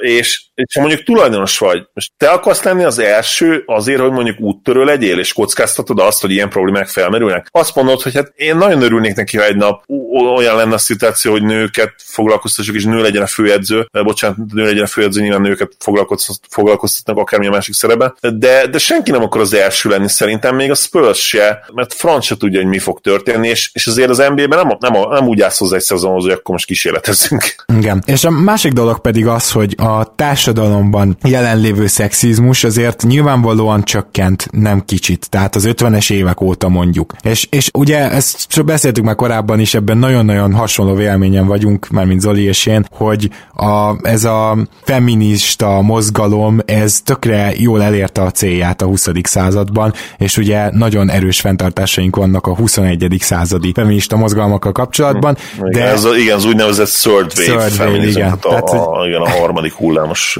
feminizmus. Igen, igen, igen, de, de itt ugye arról van szó, hogy azért most már nagy eséllyel nem az van, hogy egy, egy nő nekem ne diktáljon, de biztos vagyok benne, hogy még, még mindig van egy-két ilyen ember az öltözőben, persze, de, de most már egyébként jobban megvalósítható, tehát szerintem egyértelmű a fejlődés, és hamarosan lesz női vezető egyző az NBA-ben, annak ellenére is, amit mondtál, nem tudom, hogy fogják megoldani, meg ez a sok assistant coach, ez is egy, ne, nem csak egy fölül kívülről irányított dolognak tűnik. Viszont arról is beszélnünk kell, hogy a nők karrierválasztása az különbözik a férfiak karrierválasztásától, és ez nem csak azért van, mert gyerekkorukban az egyiknek barbit, a másiknak meg autót adtak a kezébe, mint ahogy a third wave feminizmus is állítja, hanem azért is, mert vannak biológiai különbségek, amiket a, a nemek mérlegelnek. Egy férfi erősebb, egy nő például sokkal inkább érzelmileg kommunikál, ezért például van olyan munka, amire alkalmasabb. Úgyhogy ezek biológiai különbségek, és ezeket a biológiai különbségeket a társadalom szerveződés rengeteg pontján megtaláljuk, mármint ennek a következményeit. Az egyik ilyen a karrierválasztás, és ez is eddig egy tény, hogy sokkal, sokkal több férfi szeretne sport egyző lenni, vagy benne maradni úgy a sportban a karrierje után, hogy egyző legyen, mint hölgy. Nyilván nem ekkora a különbség, mint amekkora van, hogy szinte nulla női egyző van, és csak férfi egyzők mondjuk egy NBA-ben, és ebben is lesz fejlődés, de azt csak jelezni akartam, hogy ez is mindenképpen az okok közé tehető. Igen, tehát az, az a nonsens, hogy, hogy mondjuk mit tudom, például egy kormánynál, hogy, hogy van 45 uh, politikus, és akkor 15 legyen uh, színesbőrű, 15 legyen nő, 15 legyen fehér, tehát ez, ez nonsens, és ez már ugye belemegy abba is, hogy nem érdem alapján dőlnek el a dolgok, a pozíciók, a professzionális, vagy akár a, a privát életben, hanem egy előre meghatározott direktíva szerint, ami, ami soha nem a, a legjobb eredményt adja ki végül. És az úgy, ugyanaz lenne az NBA-ben, tehát hogy csak azért választanak meg egy női edzőt, mert nő, akkor az a csapat nem fogja elérni a maximumát soha. Még akkor sem, hogyha ezeket a problémákat, amik, amikről beszéltünk, és amelyek vagy vélt, vagy valós problémák, megoldják. Nyilván, hogyha ha vélt problémák, akkor nem kell megoldani őket, értitek? Szóval ez akkor fog működni, ha, ha lesz egy tényleg rohadtul tehetséges ember, akinek hát úgy alakult, hogy, hogy ugye női nem is szerve van, a lábai között nem akartam kimondani a szót, és, és ő szenzációs edző lesz, és azért lesz szenzációs, szenzációs edző, mert, mert rohadt jó agya van hozzá, és, és mert, mert fel tudja építeni az ő megálmodott rendszerét, és nem pedig azért lesz, mert nő az illető. Igen, hozzátéve azt, hogy a, az elmúlt több száz évben ez nagyon sokáig nem valósulhatott volna meg, még akkor sem, hogyha ezt egy nő akarta volna. Most azért ez már... Van, így van, igen. ezt, ezt mindenképpen hozzá kell tenni, most már sokkal nagyobb szerencsére erre az esély. Így van, tehát hogyha a, például most az űrhajós például, most, most űrhajós akkor lenne egy lány, mert minden lehetőség megvan arra, hogy ezt megtegye, és, és sikeres legyen a, a választott hivatásában, és, és felérjen a csúcsra, úgymond űrhajósként. Ez se lett volna mindig így, és, és ez tök jó dolog. Bárki lehessen bármi, ha ő, ha ő megálmodja és keményen dolgozik érte, de ne legyen a Csak a azért a is, igen.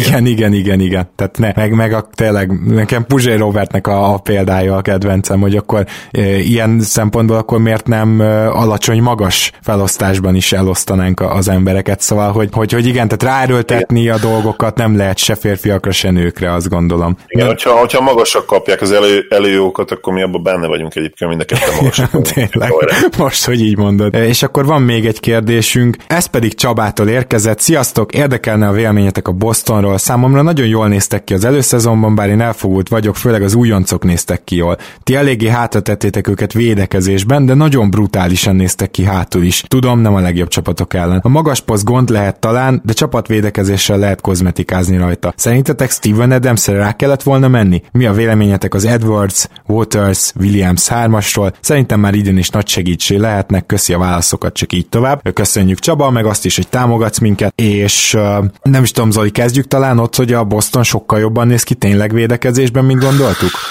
Igen, mindenképp ezzel kell kezdenünk, és bár tény, hogy játszottak három borzasztóan gyenge csapat ellen, ugye a Cavaliers, a Knicks, és megint csak a Knicks személyében, akikkel már kétszer játszottak, azért megverték a Raptors-t, és megverték a Bucks-t is. Szóval, szóval van itt azért most már kettő olyan győzelem, ami hát azért elég pozitív, és ugye van még egy, az egyetlen versenyük ugye a Sixers ellen, akitől idén is azért ki lehet kapni, legyünk őszinték.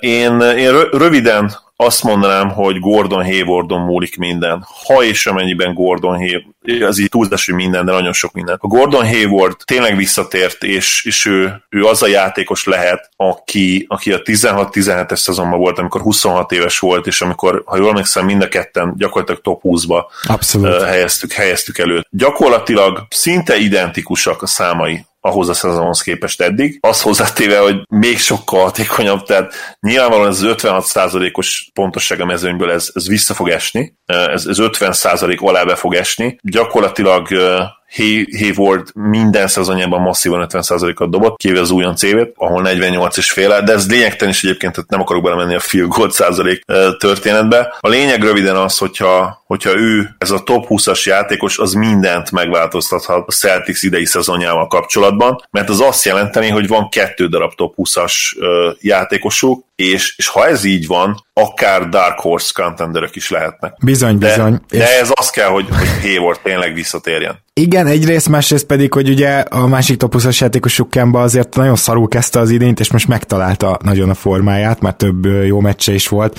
Például ugye a Raptors elleni meccs, amit én láttam, ott, ott a Raptors háromnegyedik sokkal jobb volt a Bostonnál, és bocsánat, hogy ilyet mondok, de számomra teljesen egyértelműen a bírók tartották meccsbe a Boston. A negyedik negyedben megjelent Kemba, és hú-hú-hú ember. Tehát az durva volt. Ott, ott jött egy olyan rush, amivel gyakorlatilag megnyerte a, a meccset, és azért ez a meccsnyerő elmúlt években látott clutch és jó Kemba, hát igen, tehát ez is egy top 20 környéki játékos, erről sokszor elfeledkezünk. A másik pedig, amit észre akart, észrevettem, hogy Kemba szemtesztre, mert ugye a statisztikák alapján kicsit rosszabb védőnek tűnt, mint Irving, hát szemtesztre meg sokkal jobb védőnek tűnik, mint, mint akár a tavaly próbálkozó Kyrie Irving is. Uh, egyszerűen egy az egyben annyival jobb védő Irvingnél, lehet, hogy amúgy kicsi és a besegítésekre, a, a stílekre nem tud annyira úgy odaérni, meg a csapatvédekezésben nem tud annyira jó lenni, mint, mint Irving, amin, akinek ugye ez az egyetlen erőssége, de azért az, ahogy ő egy-egyben védekezik, az egy teljesen másik szint. És a, a, amit még fontos megjegyezni, hogy a másik ilyen problémás elem Counter ugye nem játszik, és szerintem ez kifejezetten jót tesz a Celtics védekezésének, mert így ö, olyan védekező line tudnak fenntartani, akik támadásban, hát jó, nyilván nem lesznek a liga eleje, de támadásban is el vannak, viszont kegyetlen jól ö, levédik az ellenfelet. Igen, és amit még szerintem fontos megemlíteni, hogy eddig Térum is úgy néz ki, mint aki fejlődött a tavalyi szezonhoz képest. Ugye az újon szezonja, és főleg a playoff után, ami szenzációs volt, hát sokan már egy start vizionáltak, és, és többször elmondtuk már, hogy a sophomore szezonja ehhez képest nem sikerült jól. Na most ő is úgy néz ki az eddigi hat mérkőzés alapján, hogy, hogy bizony fejlődött és előrelépett, és ha ez így van, hát azért lehet, hogy a top 30 az erős lenne neki, de, de mondjuk de legyen szez... egy top 40-es játékos. Top 40, igen. igen. Tehát a szezon végére odaérhetne. Térumot én egyébként nagyon-nagyon tehetségesnek tartom, és szerintem a top 30 sem lenne lehetetlen a szezon végére. Nyilván a legnagyobb probléma vele, hogy nem, nem igazán playmaker, nem elitvédő, tehát amit ő nyújtani tud, és amiben nyilván a legjobb lesz, az, az a scoring, ami hát a mai ligában azért nyilván a legfontosabb képesség, úgyhogy, úgyhogy ez, ezt is említsük meg. És tovább megyek, úgy tűnik eddig, hogy, hogy Brown is fejlődött. Vagy ugye inkább még... őnál azt mondanám, hogy a tavalyi slumból kijött, mert, mert ugye ő uh, Igen, a... tehát uh, még kicsi, mint a nyilván három mérkőzés játszott, uh, ugye most sérült, de, de egyértelműen úgy nézett ki, hogy, hogy ő is fejlődött. Szóval, ha van, van három játékosod, abból kettő fiatal, és Hayward szemében egy, ugye, aki, aki fejlődött, Hayward esetében nyilván megtalálta a régi, nagyon jó önmagát, akkor azért az átír minden olyat, minden olyan előzetes elvárást is, meg jóslatot is, amit esetleg mi, mi vagy mások meghoztunk, mert nyilván azért ilyen nagyon ritkán van, és, és nyilván ez lesz még a húzós, hogy, hogy ezt fenntartsák ezek a játékosok, mert, mert ezen fog múlni a Celticsnek a szezonja, és ha most azért fogadni kéne, nehéz lenne arra fogadni, hogy mind a három játékos tényleg egyértelműen jobb lesz, mint tavaly volt. De ha ez megtörténik, akkor, akkor nem tudom, hogy, hogy egyáltalán van-e plafon nekik idén. Talán az a plafon, hogy nem tudják megnyerni keletet, de, de még lehet, hogy a második helyre, vagy a, a harmadik helyre simán odaérhetnek. Igen, egyébként azért teszem, hogy a Raptors is nagyon jól néz ki, és a Boston is, ahonnan, tehát a két Igen. csapat, ami sztárokat vesztett, kifejezetten jól néz ki. A Steven Adams-es kérdésre akartam így rátérni, hogy, hogy szerintem mostani látottak alapján nem. Tehát ahhoz, hogy Steven Adams-re rámenjenek, azért jó játékosokat kellett volna odaadni. Én Adamsnek nagyon nagy rajongója voltam az első években, most is nagyon kedvelem őt, mint, mint embert, mint jelenséget, de, de a mai NBA-ben nem, nem, nem cserélsz egy Steven Adamsért, mert, Így van. Mm, mert nem. Nem is csak az, hogy egyáltalán rá se néz a triplára, hanem például ő neki, majd bocsánatot kérek a rajongóitól, abszolút fölülértékelt a védekezése, vagy túlértékelt. Tehát nem azt akarom mondani, ez egy rossz védő, de őt tényleg így néha ilyen istenítették, hogy hát all defensív csapatba kéne tenni. Hát nem, nem. Tehát ő egy pick and roll ellen messze nem olyan jó például. Nem, nem tartozik a legjobban védekező centerek közé. Igen, igen, akkor hogy egy egyetértsek, igazság. Masszívan túlfizetett az igazság Adams most már az elmúlt másfél év eseményei alapján, és, és az idei OKC is, amelyik mondanám, hogy meglepve jól kezdett, de én ugye ezt vártam, hogy, hogy jól kezdjenek, azt hiszem majdnem 50% körül állnak hét meccs után. Szóval hát ők sem akkora legjobbak, amikor ő pályán van, maradjunk annyiban. És akkor még ugye a, hát a fiatalok, ugye Edwardsot, Waters-t, Williams-t emelte ki a kérdezőnk Csaba, meg hát nyilván majd valamikor Romeo Langford is visszatér. Szóval én azt látom Williamsen például, hogy ő benne tényleg ott szúnyad valami El Horford-szerűség, akihez hasonlították, de hogy hát idén ez még nagyon-nagyon messze lesz. Tehát, hogy ő egy hosszabb távú projekt. Azt gondolom, hogy mire ő jó játékos tud lenni, és gondoljunk bele, hogy egy El Horford-szerű erősségeket nagyon jól kell tudni ahhoz, hogy, hogy érvényesülj. Tehát, hogy, hogy mire ő ezt a szintet esetleg eléri, ha ez benne van, azt szerintem még több év, és én nem csodálkoznék, hogyha ő majd kikerülne a rotációból, de ha benne is marad, akkor az kis epizód szerepek lesznek. Aztán, hogyha robbant, akkor, akkor szerintem mindenki örülni fog. Edwards sokkal érdekesebb, mert hogy kis padlócirkálónk az gyakorlatilag ilyen erősebb Eddie House-nak néz ki, és azért, ha Eddie House erősebb lett volna, az egy jó játékos lett volna az NBA-ben. Nagyon kíváncsi vagyok, hogy, hogy például van, amiket ki tudja szorítani teljesen a rotációból, illetve arra is, hogy ez a kis, tényleg 180 centis játékos, aki elképesztő nagyot ugrik, erős, izmos, ez tényleg ki tudja magának taposni az NBA szerződését. Mondjuk, ha azt nézzük, hogy második körös, akkor ugye ez két-három éven belül eldől. Edwards egy jelenség, én így, így kezdeném. Nyilván nagyon szurkol neki az ember, de azt azért hozzá kell tenni, hogy volt az, az elképesztő preseason meccse, ahol ugye 8 triplát dobolt, nem hogy egy fél idő, de szerintem 5 perc alatt körülbelül a második negyedben, de, de ahhoz képest azért még elég hullámzó az NBA-ben eddig, és, és nyilván az is igaz, hogy nem fog minden meccsen 20 perc játék lehetőséget kapni, sőt, ez ugye eddig egyszer fordult elő. Én, én őt, őt inkább ilyen vész tartalékként látom az NBA-ben, és, és megmondom őszintén, hogy nem vagyok annyira pozitív az ő hosszú távú jövőjét illetően. Nyilvánvaló, hogy, hogy nagyon tehetséges triplázó, bár a, hozzáteszem, hogy a, a reguláris pedig ez annyira nem látszik, mert 29,4%-kal tüze az öt mérkőzésen, és a büntető is azért elég élestek, tehát 66-66%-kal, de hát nyilván kicsi minta. Akinek Úgyhogy, egyébként ő tetszik, vagy bejön, mint játékos, ez Houstonba is nézzen át, mert ott van az úgymond ikertestvére Clemens. Úgyhogy tényleg ugyanaz Igen. a két játékos, kicsi, a, erős törke, triplát dob. Igen, du- dupla dinamit volt ez a zseniális Jean-Claude Van Damme. Mozi, ők csináltak egy reméket. Time, Time Lordról mesélhetek egy kicsit, mert nyilván Jani megsértődne, ha nem mondok róla semmit. Ő, róla pozitívabb vagyok mint, mint edwards kapcsolatban, és, és ezt el tudom képzelni, hogy ő hosszú távon is kialakítja magának ezt az energy, energy big, ugye nem igazán big, igazából, ha méreteit tekintjük, de magasságát tekintve legalábbis nem, de, de hihetetlen energikus, és, és ez a típusú játékos a mai ligában is azért, azért eredményes lehet, az ritkább, hogy törpicsekek hatalmas karriert futnak be. Aha, aha. ebbe a shooting érebe, mert nagyon könnyű őket eldobni, de Williamsből simán lehet egy, egy 20-25 perces, 20-25 perces kiegészítő ember, én azt gondolom már akár ebben az évben. Nyilván ho, kitől kéne ellopni perceket, hát attól a Tice-tól, aki akkor is pozitív jelenlét a pályán, amikor nem esik be neki a dobás, már pedig ez elég sűrűn előfordul azért. Ha őt valahogy ki tudja szorítani a rotációba, akkor, akkor simán idén már 20 perces játékos lehet, de egyelőre Stevens egyébként nagyon, nagyon ragaszkodik ez az Euroliga felfogáshoz, meg rotációhoz, ami nekem nagyon tetszik egyébként. Most pedig akkor jöjjön az a következő rész, amiről beszéltünk az adás elején, tehát pár dolgot nyilván le akarunk szögezni, ahogy ez az egésznek a menete lesz, azt megbeszéltem Zolival, hogy vagy egy Dallas, vagy egy Denver, vagy egy Utah Jazz meccset ő szeretne elkapni, az a játék, és, és segítek neki megszervezni, hogy hogyan is kellene kijutni, és mi ennek az egésznek a célja? Hát egyrészt nyilván szeretnénk a patronjainknak kedveskedni azzal, hogy két meccsjegyet is tulajdonképpen kisorsolunk. A másik dolog pedig az, hogy amikor én Torontóba voltam, akkor én nagyon alaposan ö, megterveztem az utazásomat, és még így is utólag is van jó pár olyan dolog, amit máshogy csinálnék, mert hogy azt veszem észre, hogy rengetegen ki szeretnének menni NBA meccsre, de azt mondják, hogy hát nekem nincs egy millióm, meg nincs fél millió. Miközben nekem a torontói úti költségem szállással, repjeggyel, ott töltött kajával, meccsjegyekkel, vásárolt pólókkal együtt 250 ezer forint volt. De ez, ez egy főre, ugye? Tehát ez egy főre, te, persze, persze, persze, ez egy főre. Ugyanakkor azt gondolom, hogy ez például már olyan összeg,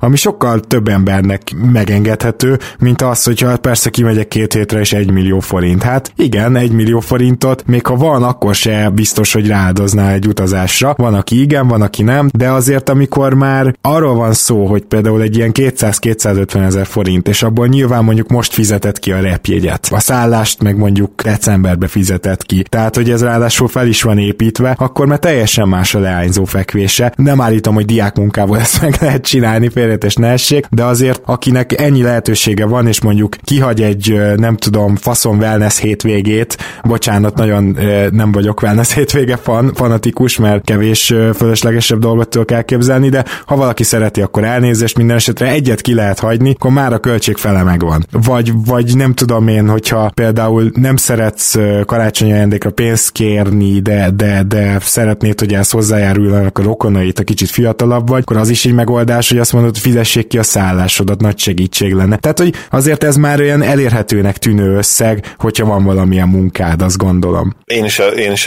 ezen a vélemény vagyok. Nyilván nehéz ezt így kijelenteni, hogy ez vagy az, kinek fér bele. Persze. Nem, ez nem fér bele mindenkinek, de azt gondolom, hogy van sok olyan nézőhallgatónk, akiknek adott esetben beleférhet. Azt kell ez az egészhez, hogy komolyan tudjuk venni ezt a játékot, az is fog érdeklődni, az iránt azt fog végighallgatni. Azt fog valószínűleg jelezni nekünk a Patronon, hogy, hogy szeretne játszani, aki, aki ezt megteheti. És aki, aki jelen pillanatban nem is teheti meg, nyilván annak se kell búsulni, meg miért búsulna. Életünk különböző szakaszaiban, különböző helyen vagyunk egzisztenciálisan. Nekem is most például anyagilag abszolút beleférne egy ilyen utazás akár, de múltban absz- abszolút nem lett volna így, sőt. Igen, úgy, tehát hogy, 19 évesen nem, nem, nem volt ennyi félretett pénzem. Se, se, sem ennyi. Konkrétan, konkrétan igen, tehát hogy én, én, én olyan szinten rosszul menedzseltem magam, hogy diákhitelt ittam el, meg nem tudom, tehát hogy én, én aztán ilyen szempontból senkinek nem fogok most tanácsokat osztogatni, viszont amit meg akarok tenni az az, hogy egy ilyen szemléletmódot átadni, és akinek tetszik, tetszik, akinek akinek nem, nem, de azt remélem, hogy azért a, a nagy részének a hallgatóinknak tudok segíteni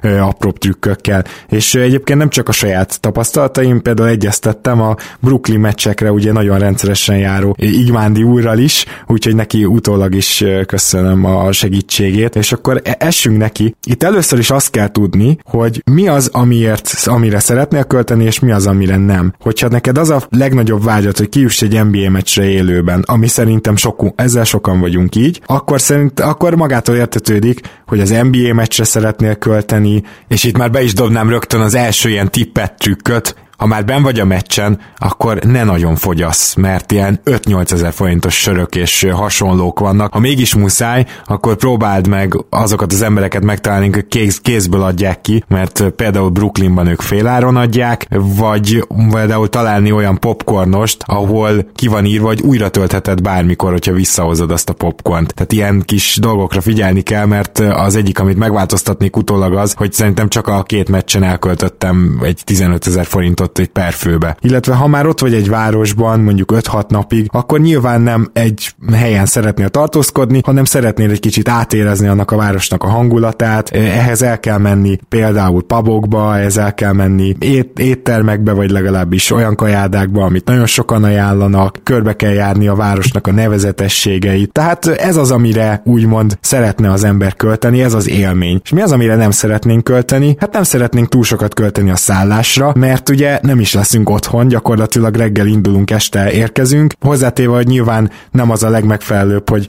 egy ilyen hatalmas terembe alszol még kilenc emberrel, nem elválasztva, tehát azért idáig talán nem süllyedünk, de, de azért nem is feltétlenül négy csillagos szálloda, mert semmi értelme nincsen, és a másik pedig az utazás Hát ugye nem szeretnénk 300 ezer forintot oda-vissza csak a repjegyre kifizetni, mert akkor nem nagyon fogunk beleférni a 250-es keretbe. úgyhogy, úgyhogy éppen ezért, Zoli, arra kérnélek először, hogy menj fel a skyscanner.hu-ra. Szólj, ha meg vagy ezzel. Rendben. Jó, ott vagyok. A skyscanner.hu az egyik nagyon fontos útvonalat fogom most nektek megmutatni. Ehhez az kell, aki esetleg most laptop előtt van, az nyugodtan csinálja együtt Zolival. Zoli, neked is az kellene, hogy írd be a honnan kategóriába azt, hogy Barcelona, és kattints is rá, ugye, a felmerülő BCN reptérre. A hová, oda pedig írd be, hogy Egyesült Államok. Így nyugodtan magyarul, és ki is fogja dobni. Hát tehát akkor nem a venezuelai Barcelona, hanem a igen, igen, igen. spanyolországi. Nagyon igen. szuper és Egyesült Államok. Oké. Okay. Oké, okay, az oda mezőbe kattints bele, és ott elő fog jönni az, hogy teljes hónap. Igen. Arra rákattintasz, és ott, hogy legolcsóbb hónap, arra is rákattintasz. Oké. Okay. Jó, így a visszamező már automatikusan a legolcsóbb hónapot mutatja. Jó, és akkor egyelőre most oda-vissza nézzük, de nézhetünk majd egy irányút is. Egy felnőtt turista és járatkeresés. Jó, rákattintatok? Nem kell beadni semmit ott Persze, persze, persze, csak, csak kattints rá. Oké, okay, meg is van, rá kattintottam. Akkor most, hogyha bejött az az oldal, aminek be kell jönnie ezután, akkor légy szíves mond az első, hát mondjuk három, négy, első öt opciót, amit felajánl. Uh, gyakorlatilag ugye nyilván be jelöltük a, nem, még nem jelöltük be közvetlen járatok, de ennek ellenére már ugye a legolcsóbbak jönnek ki elő, gondolom, és akkor ez összeg szerint rendező, ugye? Igen, igen, igen. Igen, és ugye ez mind közvetlen járat, tehát értelemszerűen a közvetlen járatok a legolcsóbbak logikusan, és Boston van az első helyen, minimum 58 ezer, és New York minimum 59 ezer. Uh-huh. És akkor még említsük meg, hogy mondjuk átszállással, de Miami-t is írja 66 ezerért, Fort Lauderdale-t 68 ezerért, San Francisco-t 84 ezerért, Los Angeles-t 91 ezerért, Barcelonából oda-vissza. Jó? Igen, ez nagyon fontos ki, kijelenteni, hogy ez 58 ezer, ez oda-vissza lenne. Így van. Tehát ez egy oda-vissza út, és akkor nézzük, nézzünk meg mondjuk Bostont, már csak azért is, mert ezt előjáróba elmondanám, hogyha nem New Yorkba vagy Bostonba akarsz menni, akkor is Bostonból ilyen 50-55 dollárért vannak nagyon olcsó repjegyek további amerikai városokba, hogyha nem is mondjuk a nyugati partra, de hogyha például a két New Yorki és egy bostoni csapatnál nem találod meg a kedvenc csapatodat, de mindenképpen szeretnék kimenni, akkor ez egy jó, igaz, hogy két átszállásos, de jó útvonal lehet. Például Philadelphia az fillérekből megoldható, és ugyanitt még nagyon fontos megjegyezni, hogy van egy vonat útvonal is, majd annak is a linkjét ki fogjuk rakni, a vonatot is érdemes már ilyenkor nézni, és nagyon szép helyeken jár. Szóval, ugye Bostonnál tartottunk, rá kell arra menni, hogy minimum 58.707 forint, rákattintasz, Igen. és akkor fel fog ajánlani neked különböző hónapokat, különböző lehetőségeket. Igen. Jó, na most megnéztem neked, van egy kiváló Utah Jazz match, ami Bostonban lesz, mégpedig március elején. Ahhoz, hogy ezt te is megnézd, légy szíves írd be azt, hogy Boston Celtics schedule egy, okay. egy YouTube keresésbe, és akkor egyből ki is fogja dobni az NBA.com-ot. Gondolom Google keresésre gondolt, nem YouTube keresésre. Hát igen.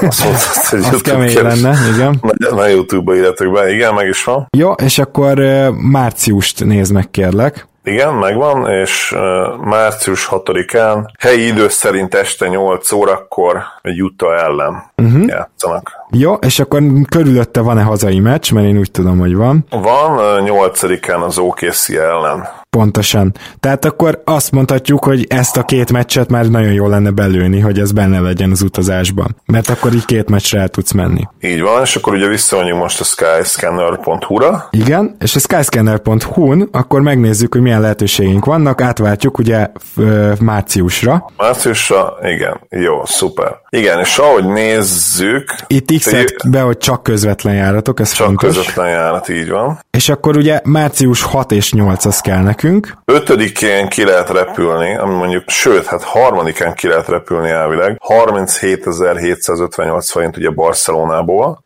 vagy akár ötödikén ki lehet repülni Barcelonából, és akkor az ugye azt jelenti, hogy 29.544, az nyilván kicsit, hát hogy is mondjam, szűkös lenne, de meg lehet oldani. Hát abszolút, mert hogy ugye ugyanaz aznap érkezel meg, tehát hogy ez nem, nem gondolom egy szempontjából. Jó, igen, tehát akkor, akkor válaszok, még nézzük meg az ötödikét, tehát uh, akkor azt jelenti, hogy a Barcelona, onnan induljunk ki, ezt, ezt nem mondta Gábor, de hogy azért egyetem legyen, hogy Barcelonába ki tudsz jutni gyakorlatilag ilyen 6, max 10 ezer forint per fő áron, ugye uh, fapadossal, mindennel együtt. Abszolút, tehát egy, egy Vizer vagy egy Ryanair az 10 ezer forintból szinte garantáltan kivisz téged Barcelonába ebbe az időszakba, ez a január, február, március. Jó, és akkor ha látjuk az ötödikét, akkor ez azt jelenteni, hogy ötödiken kiutaztok 29 ezer forint, 29.544 forint Barcelonából közvetlen járatta a Bostonba, amit nyilván túl kell élni, nem lesz rövid, de, de legyünk optimisták. És ha a visszautazást nézzük, ami nyilván fontos, hiszen kint azért a szállás az, ami a legnagyobb költség, és, és ugye ha most a játékunk kontextusában is gondolkodunk, akkor természetesen, ahogy Gábor mondta, mi, mi ebben nem tudunk segíteni, csak is kizárólag ugye a meccsjegyeket tudjuk állni. Ha azt néztük, ugye, hogy 6-án és 8-án van a két mérkőzés, az azt jelenti, hogy 10-én már ugye vissza lehetne jönni, és akkor még belefér akár egy nap városnézés is, és négy napot lenne kint az illető, lenne el, lehet, hogy leszel is kint, hogyha Boston szurkol, vagy aki hallgat minket. Vagy éppen jazz, vagy éppen OKC. így, így van, igen. És akkor tizedikén vissza lehetne jönni, 38 ezer forint, gyakorlatilag egy főről beszélünk még mindig csak természetesen. Csak a repülőjegy költség, az ugye kijön 80-ból. Hát azért egy 150-ből ezt ki lehetne hozni, nem? Hát itt uh, nyugodtan belemettünk konkrétan, tehát 5-én 29 ezer, nem tudom, hogy nála 10-én miért 39-et mutat, mert nálam 10-én is 29-et mutat, vagy te hozzá...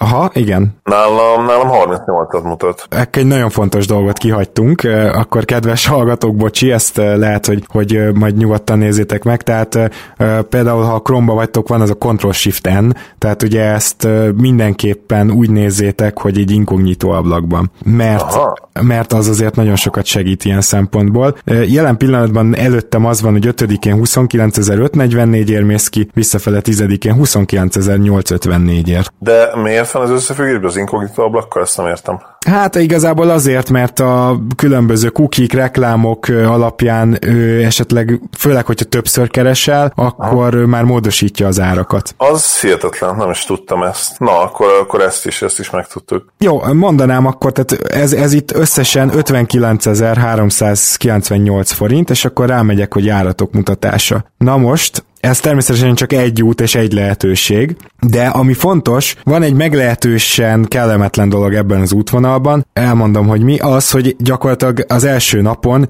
egy barcelonai városnézést be kell iktatnod, lehet, hogy ez nem annyira kellemetlen, minden esetre a Ryanair gépei azok túl későn mennek ki, mert hogy 17 óra 45-kor indul Barcelonából a gép, és a Ryanair gépei csak este 10-re érnek ki, a Vizer meg túl korán, az meg reggel 8-ra már ott van, de ez legyen szerintem szerintem a legrosszabb dolog, hogy Barcelonába kimész, kajálsz egyet, nyilván nem a legdrágább helyen, és megnézed mondjuk a katedrális, szerintem ez, ez nem olyan vállalhatatlan dolog. És visszafelé, ja igen, ez nagyon fontos, az óra eltolódás miatt ez a gép, ez meg fog érkezni, hogyha megnézitek, 20 óra 40-kor Bostonba. Nyilván nem 3 óra az út, de, de az idő eltolódás miatt ilyenkor nyersz, és aztán amikor veszítesz, az visszafele van, 23-25-kor indul kedden a gép, és csak szerdán 11.30-ra vagy Barcelonában. Tehát ez fontos tudni, és az is fontos, hogy ez a 23-25 garantálja neked, hogy nem csak négy napod van, ahogy Zoli mondta, hanem öt. És öt nap igenis elég egy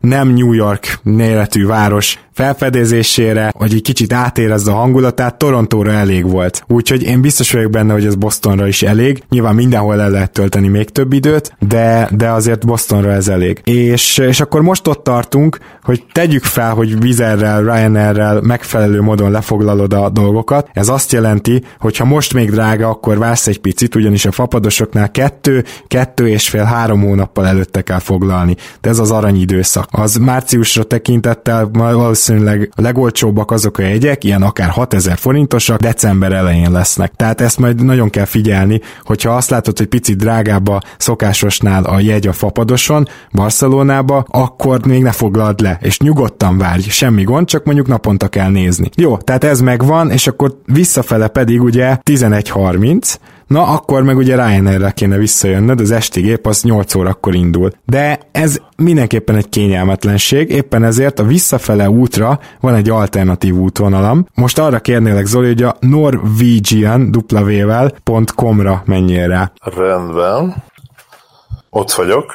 Rendben, akkor ott most van bal oldalon egy ilyen menü, amit le tudsz így hajtani, bal fölül. Először ki kell választani azt, hogy mondjuk USA állampolgár legyél. Jó, rendben, USA állampolgár leszek. Igen, és akkor most bal felül egy menü. Igen. Route re menjél rá. Jó, hogyha a route betöltött, akkor arra kérlek, hogy először írd át azt a novembert ö, márciusra, tehát hogy mikor akarsz menni, március 2020. Igen, megvan. A repülőtérre megírjuk be, hogy Boston. Boston. Jó, és akkor innen le, le, láthatod, hogy hova megy ez a gép Európába, és mennyiért. És van egy, most a, alapvetően angol fontban van megadva, 89-90, ez a London Gatwick. Ezt látod te is, ugye? Akkor arra kattints rá. Igen. Jó, és akkor most tegyük fel, hogy ugyanúgy tizedikén szeretnénk visszaindulni. Aha, igen, a tizedikkel. Arra be is tudsz kattintani. Nekem a spiros, az nem probléma? Nem, az nem probléma. És az ugye igen 89-90, és akkor continue? No return bejelölöd, és continue, igen. Jó, meg is van. Jó, és akkor már ott is vagy a, a foglalási oldalon, innen nyilván mindenki saját maga tud foglalni. Arra figyeljetek a, a, a repülőnek a lefoglalásával, hogy általában ezek a fare, tehát a, a legalacsonyabb árak egyáltalán nem visszamondhatók. Tehát legyél egyrészt biztos benne, tehát beszéld meg azzal, akivel mész, vagy akikkel mész, másrészt pedig ellenőriz háromszor az adatokat adatokat, amit beírtál, hogy mindig jó legyen az adat, a megfelelő név legyen a megfelelő helyen, tehát ezekre kell nagyon figyelni, de egyébként nem egy, nem egy lehetetlen dolog. Jó? És akkor itt ugye már tegyük fel, hogy van egy repjegyünk, láthatjuk azt, hogy ez a London Gatwickre 8 óra 10-re ér oda, és 21.50-kor indul Bostonból. Tehát akkor innen már nincs más dolgunk, mint hogy a London Gatwick reptérről hazamenjünk szerdán. Ezt két repülőtársasággal tehetjük meg, ezen most nem is kell, hogy végigmenj Zoli, csak mondom neked, az EasyJet-tel, ami kora délután induló géppel rendelkezik a London Gatwickről, és a Vizerrel, ami későn indul, hát én inkább EasyJet-tel mennék akkor már, hogy ne kelljen annyit várakozni, és ez is 10 ezer forintból meg lesz. Na most ugye ez a 89.9, ez gyakorlatilag azt mondhatjuk, hogy 90 font. Mindjárt meg is nézem, hogy ez forintban mennyi, jó? 90 GDP2, huff, ez 34.600 forint, tehát akkor azt mondom, hogy oda-fele kimentünk 30 ezerből, plusz mondjuk a fapadosra számoljunk 10 ezeret, az 40 ezer, itt 34 ezer plusz 10 ezer, akkor 85 ezer forintból repülünk oda-vissza. Az az elég korrekt. Igen, és akkor ott vagyunk Bostonban, meg is tudunk nézni két meccset, illetve természetesen körbe tudjuk járni a várost. Na most, ugye a nagy probléma az szokott ezzel lenni, hogy hát hogy a francba menjek ki egy kis csomaggal, amit ugye a fapadosok engednek. Na most én vizer csomaggal autóval mentem ki Kanadába, Torontóba télen. Tehát ott, ott azért ennyien szóval még hidegebb van, mint Bostonban. Három trükköt szeretnék elmondani. Az egyik az az, hogy meg kell tanulni csomagolni. Ugyanis van egy csak egy nagyon egyszerű trükk. Megfogod, és előkészíted azokat a ruhákat, pólót és vékony pulcsit, és akár hosszú pólót, akár rövid pólót, amit ki akarsz vinni. Fogod, és felveszed magadra. Ha túl sok, akkor két részben, de akár az összeset. Lehetőleg úgy, hogy hosszú ujjút, rövid ujjúra, rövid ujjút, hosszú ujjúra, majd le lehúzod ezt magadról, fogod, és összetekered. Az az előnye, hogy elképesztően kis helyet foglal, és nem gyűrődik. Nem tudom, Zoli, te neked a pakolási szokásaidhoz képest ez mekkora sok volt, amit most mondtam. Inkább nem szólok hozzá, ahogy én pakolok bőröndet, ez katasztrofa. Na ez az egyik, ami... Tipikusan ráülök, ráugrálok Aha. történet van. Na ugye itt ne, ne, ne is bőrönbe gondolkozzon az ember, hanem inkább ilyen sportáskában, ez az első fontos. A második fontos az az, hogy van a, elmentek a Decathlonba, és van 6000 forintért a túra felszerelések között úgynevezett merinói gyapjú póló. Ez nem az ilyen 40 ezer forintért kapható csupa merinói gyapjúból álló történet, hanem ez 87%-ban az. Ennek mi az előnye? Az, hogy ezt el lehet hordani egy hétig is. De 3-4 napig biztosan. És kérdezett, jó, persze bármit el lehet oldani, de koszos lesz, büdös. Oké, okay, ha kicsit koszos lesz a szívás, éppen ezért ne egy darab pólóval menjél ki, de egyébként nem lesz büdös. Annyit kell tenned, hogy amikor este leveszed, akkor fogsz egy fogast és kiakasztod rá. Nyilván lesz a szállásra egy szekrény, kiakasztod, megszárad másnapra, extrém jó száradási tulajdonsága van, és a szagokat egyszerűen nem veszi föl. Ezt nem csak kamu, én már leteszteltem, ugyanis én rendszeresen járok túrázni, és szerintem a túra az egy elég jó teszt, és bizony simán hordhattam másnap is, anélkül, hogy egy gram szaga lett volna volna. Úgyhogy például kettő ilyen pólóval, vagy kettő ilyen pólóval és a két kedvenc pólóddal már megvan oldva az egész út simán. Csak hogy, csak hogy megint egy olyan dolgot mondjak, ami, amitől kisebb lesz az a mennyiség, amit el kell pakolnod. A harmadik pedig, mivel télen mész ki, vagy március elején, nálad lesz a kabát, nálad lesz az egyik pulcsi, ugye kell egy tartalékpulcsi, mondjuk nálad lesz az egyik nadrág, kell egy tartaléknadrág mondjuk, ezeknek pedig vannak zsebei. Ezeket ki kell használni, és még egy nagyon jó trükk, hogy a reptéren, hogyha vásárolsz valamit, ilyen rohadt nagy szatyrot adnak hozzá, és persze a reptéren drága vásárolni, viszont amit ebbe raksz bele, azokat a cuccokat nem számolják. Tehát, hogy nyilván ne pakolt túl, mert akkor feltűnik a túlpisság, de ez, ezzel is nagyon jókat lehet szórakozni, és bevallom őszintén, aki most azt mondja nekem, hogy 5 napra, vagy öt és fél, hat napra nem bír kimenni egy, egy vizeres táskával, az nem is nagyon akar szerintem. Más kérdés, hogy milyen relikviákat hozol majd vissza. Ö, én azt gondolom, hogy ez azért nem probléma, mert visszafele inkább a Norwegian-nel jössz, és aztán utána az EasyJet-tel, ott pedig nagyobb csomagod lehet. Ö, ennek mindenképpen nézzetek utána, csak azt mondom, hogy ez ne ijesszen el senkit, csak akarni kell. És akkor jöjjön az Oli által is bearangozott szállás. Hát ez a legnehezebb. Most már megmutattam a lehetséges útvonalakat, tehát itt ugye Boston és New York York játszik Bostonban egy NBA csapatunk van, New Yorkban kettő, tehát hogyha mondjuk oda mész ki, akár egy hétre, akkor még sokkal nagyobb esélyed van arra, hogy minél több NBA meccset megnéz, illetve hogy pont a kedvenc csapatod is épp arra járjon január, február, március környékén. És még azt is hozzátenném, hogy a Norwegian New Yorkból azt hiszem nem Londonba, hanem Párizsba olcsó hazafelé, de ezt ugyanúgy meg tudjátok nézni azon a route mapen, amit most megmutattunk Zolival. De hát a szállás az bizony kurva drága. Zoli, te fel vagy-e Airbnb Airbnb-n, ezt szeretném megkérdezni. Nem vagyok regisztrálva. Ez azért nagyon jó hír, mert hogyha ti is így vagytok vele, akkor írjatok rám Facebookon, és én küldök nektek kupont, amivel az első foglalásotokból rögtön 9000 forint kedvezményetek lesz, hogyha az én általam küldött linken, vagy esetleg bármelyik Airbnb is ismerős által küldött linken keresztül regisztráltok. Ha felmegyek az Airbnb-re, akkor ott van, hogy szállások, és uh, nyilván beírom azt, hogy Boston. Na most Bostonról tudni kell azt, és ennek is utána kell ilyenkor nézni, hogy Bostonban bizony nagyon jó a, a közbiztonság. New Yorkba mennél, mert azt is láttuk, hogy az is milyen olcsó, ott már nem teljesen, ott van egy konkrétan egy ilyen map, amit majd kirakok az adás linkje alá, és ott lehet nézni, hogy melyik helyekre érdemes foglalni. És akkor a szállásba most nem mennék bele, Airbnb-n kell foglalni, és meg kell céloznod azt, hogy per fő peré 8000 forint alatt legyél, illetve, hogy 35-40 percen belül legyél a metrón keresztül a stadionhoz. Ez a kettő, ami fontos. Egyébként, ha a stadionok mindig ben vannak Boston esetében is a belvárosban, úgyhogy így aztán nem kell mondjuk két órát utaznod, meg nem kell nagyon külvárosba menned, de egy jó átmenetet meg kell találni. Zoli, neked mi az, ami elemi igényes szállásnál, tehát ami mindenképpen legyen azért meg? Hát internet kapcsolat, ha és amennyiben nem működik ugye kint a, a mobilnet. Már pedig nem fog amúgy. Már pedig nem fog. Úgyhogy uh, internet kapcsolat, ez nagyon-nagyon fontos lenne, és ugye egyébként megmondom hogy nekem nem lennének nagy igényeim, tehát egy, nyilván egy fürdőszoba, uh-huh. és, és egy normális ágy, ennyi igazából. Nem, nem kell, hogy akár egy ilyen 304 méteres szobába is ellennék, tehát úgyis úgyse vagyok ott sokat, meg kettőt, hármat kell ott aludni, és annyi. Igen, hát egészen pontosan azt hiszem ötöt, de igen. Jó, tehát a lényeg a lényeg, hogy akkor a vendégeket be tudjátok állítani az Airbnb-n. Hogyha ketten mentek, akkor nincs könnyű dolgotok, akkor azért nehéz lesz ilyen 7-8 ezres szállásokat találni, de talán lehet, per főperéről beszélek, viszont itt szeretném javasolni, hogy álljatok össze. Álljatok össze minél többen, ugyanis minél többen vagytok, annál olcsóbb lesz a szállás. Négy emberre, mi tavaly Torontóba olyan szállást találtunk, ahol 6000 forint per fő peré. Milyen volt az egész apartman? A tulajdonossal nem is találkoztunk, csak kaptunk egy kódot. Megérkeztünk a kitarakarított két hálószobás apartmanba, aminek a közepén volt egy ilyen tévé, ahol a helyi csatornákat lehetett fogni, ami tök jó volt, amikor ugye meccseket néztünk, és egy tök jó kis konyha.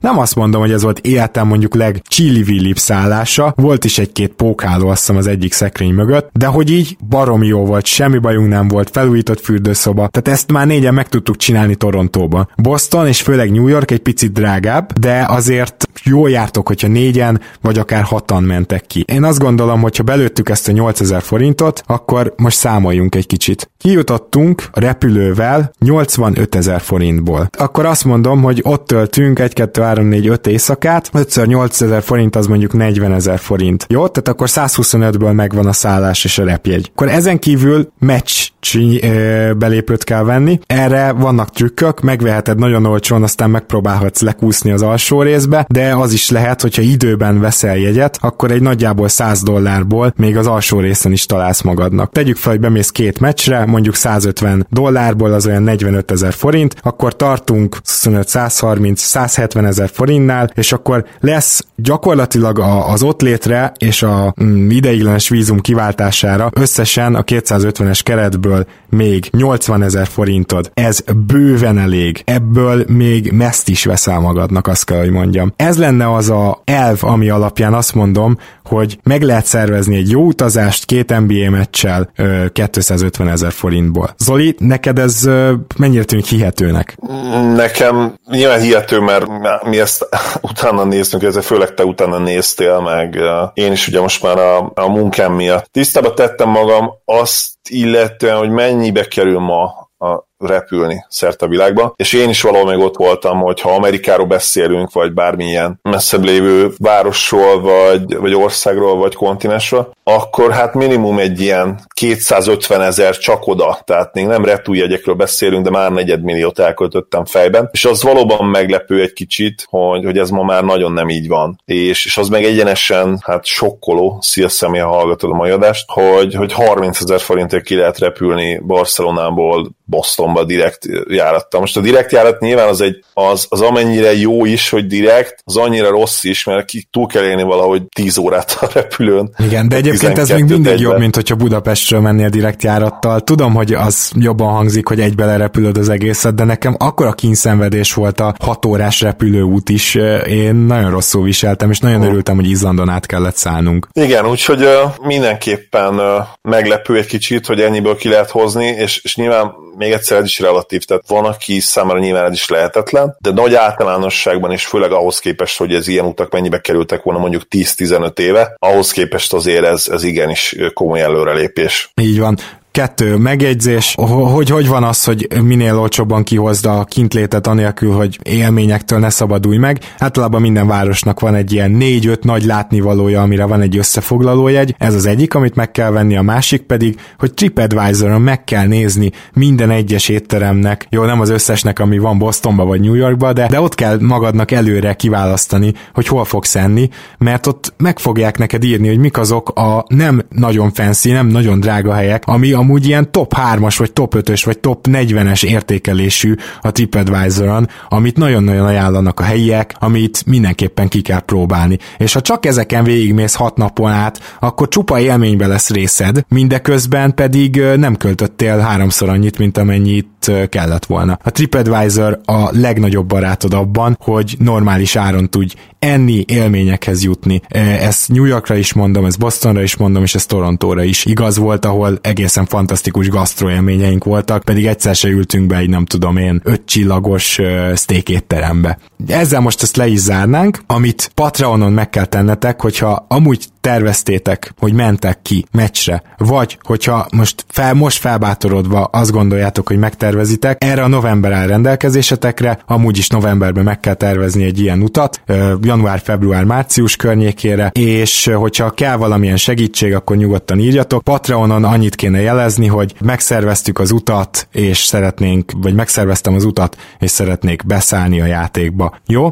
Tehát ezt Patreonon akkor írja meg nekünk mindenki, aki szeretne részt venni a sorsolásban. Illetve nyilván aki tudja magáról, hogy, hogy nem lenne probléma ki, kimenni, és egyébként is ki szeretne menni, annak nyilván nem kell megszerveznie sem, ha, ha a patronunk is szeretne játszani. Így van, így van, és aki november 30-án, 30-áig elküldi ezt az üzenetet, azok között sorsolunk kettő darab jegyet, maximum jegyenként 100 dolláros értékben, ebből már többször be lehet menni az alsó karéjokba is. Ennyit áldozunk, de ha például valaki azt mondja, hogy szeretne négy jegyet kapni a 200 dollárból, mert van arra a lehetőség az arénán belül, és őt nem zavarja, hogy hol ül, akkor felőlem ez is megoldható. Úgyhogy Várjuk Patronon akkor a jelentkezéseteket, és minden ötletet is természetesen utazási tippet, ami esetleg most nem hangzott el. Zoli, nagyon szépen köszönöm, hogy ma itt voltál. Örülök, hogy itt lettem. Szia Gábor, sziasztok! Kedves hallgatók, nektek pedig a figyelmet köszönjük szépen, azt is, hogy támogattok minket, köszönjük a kérdéseket, reméljük, hogy tudtunk ma segíteni az utazással kapcsolatban is, és hogy tetszeni fog nektek a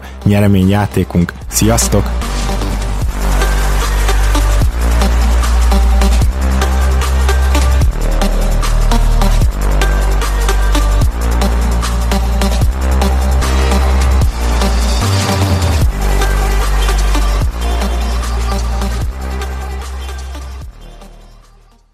Ha más podcastekre is kíváncsi vagy, hallgassd meg a Béton műsor ajánlóját.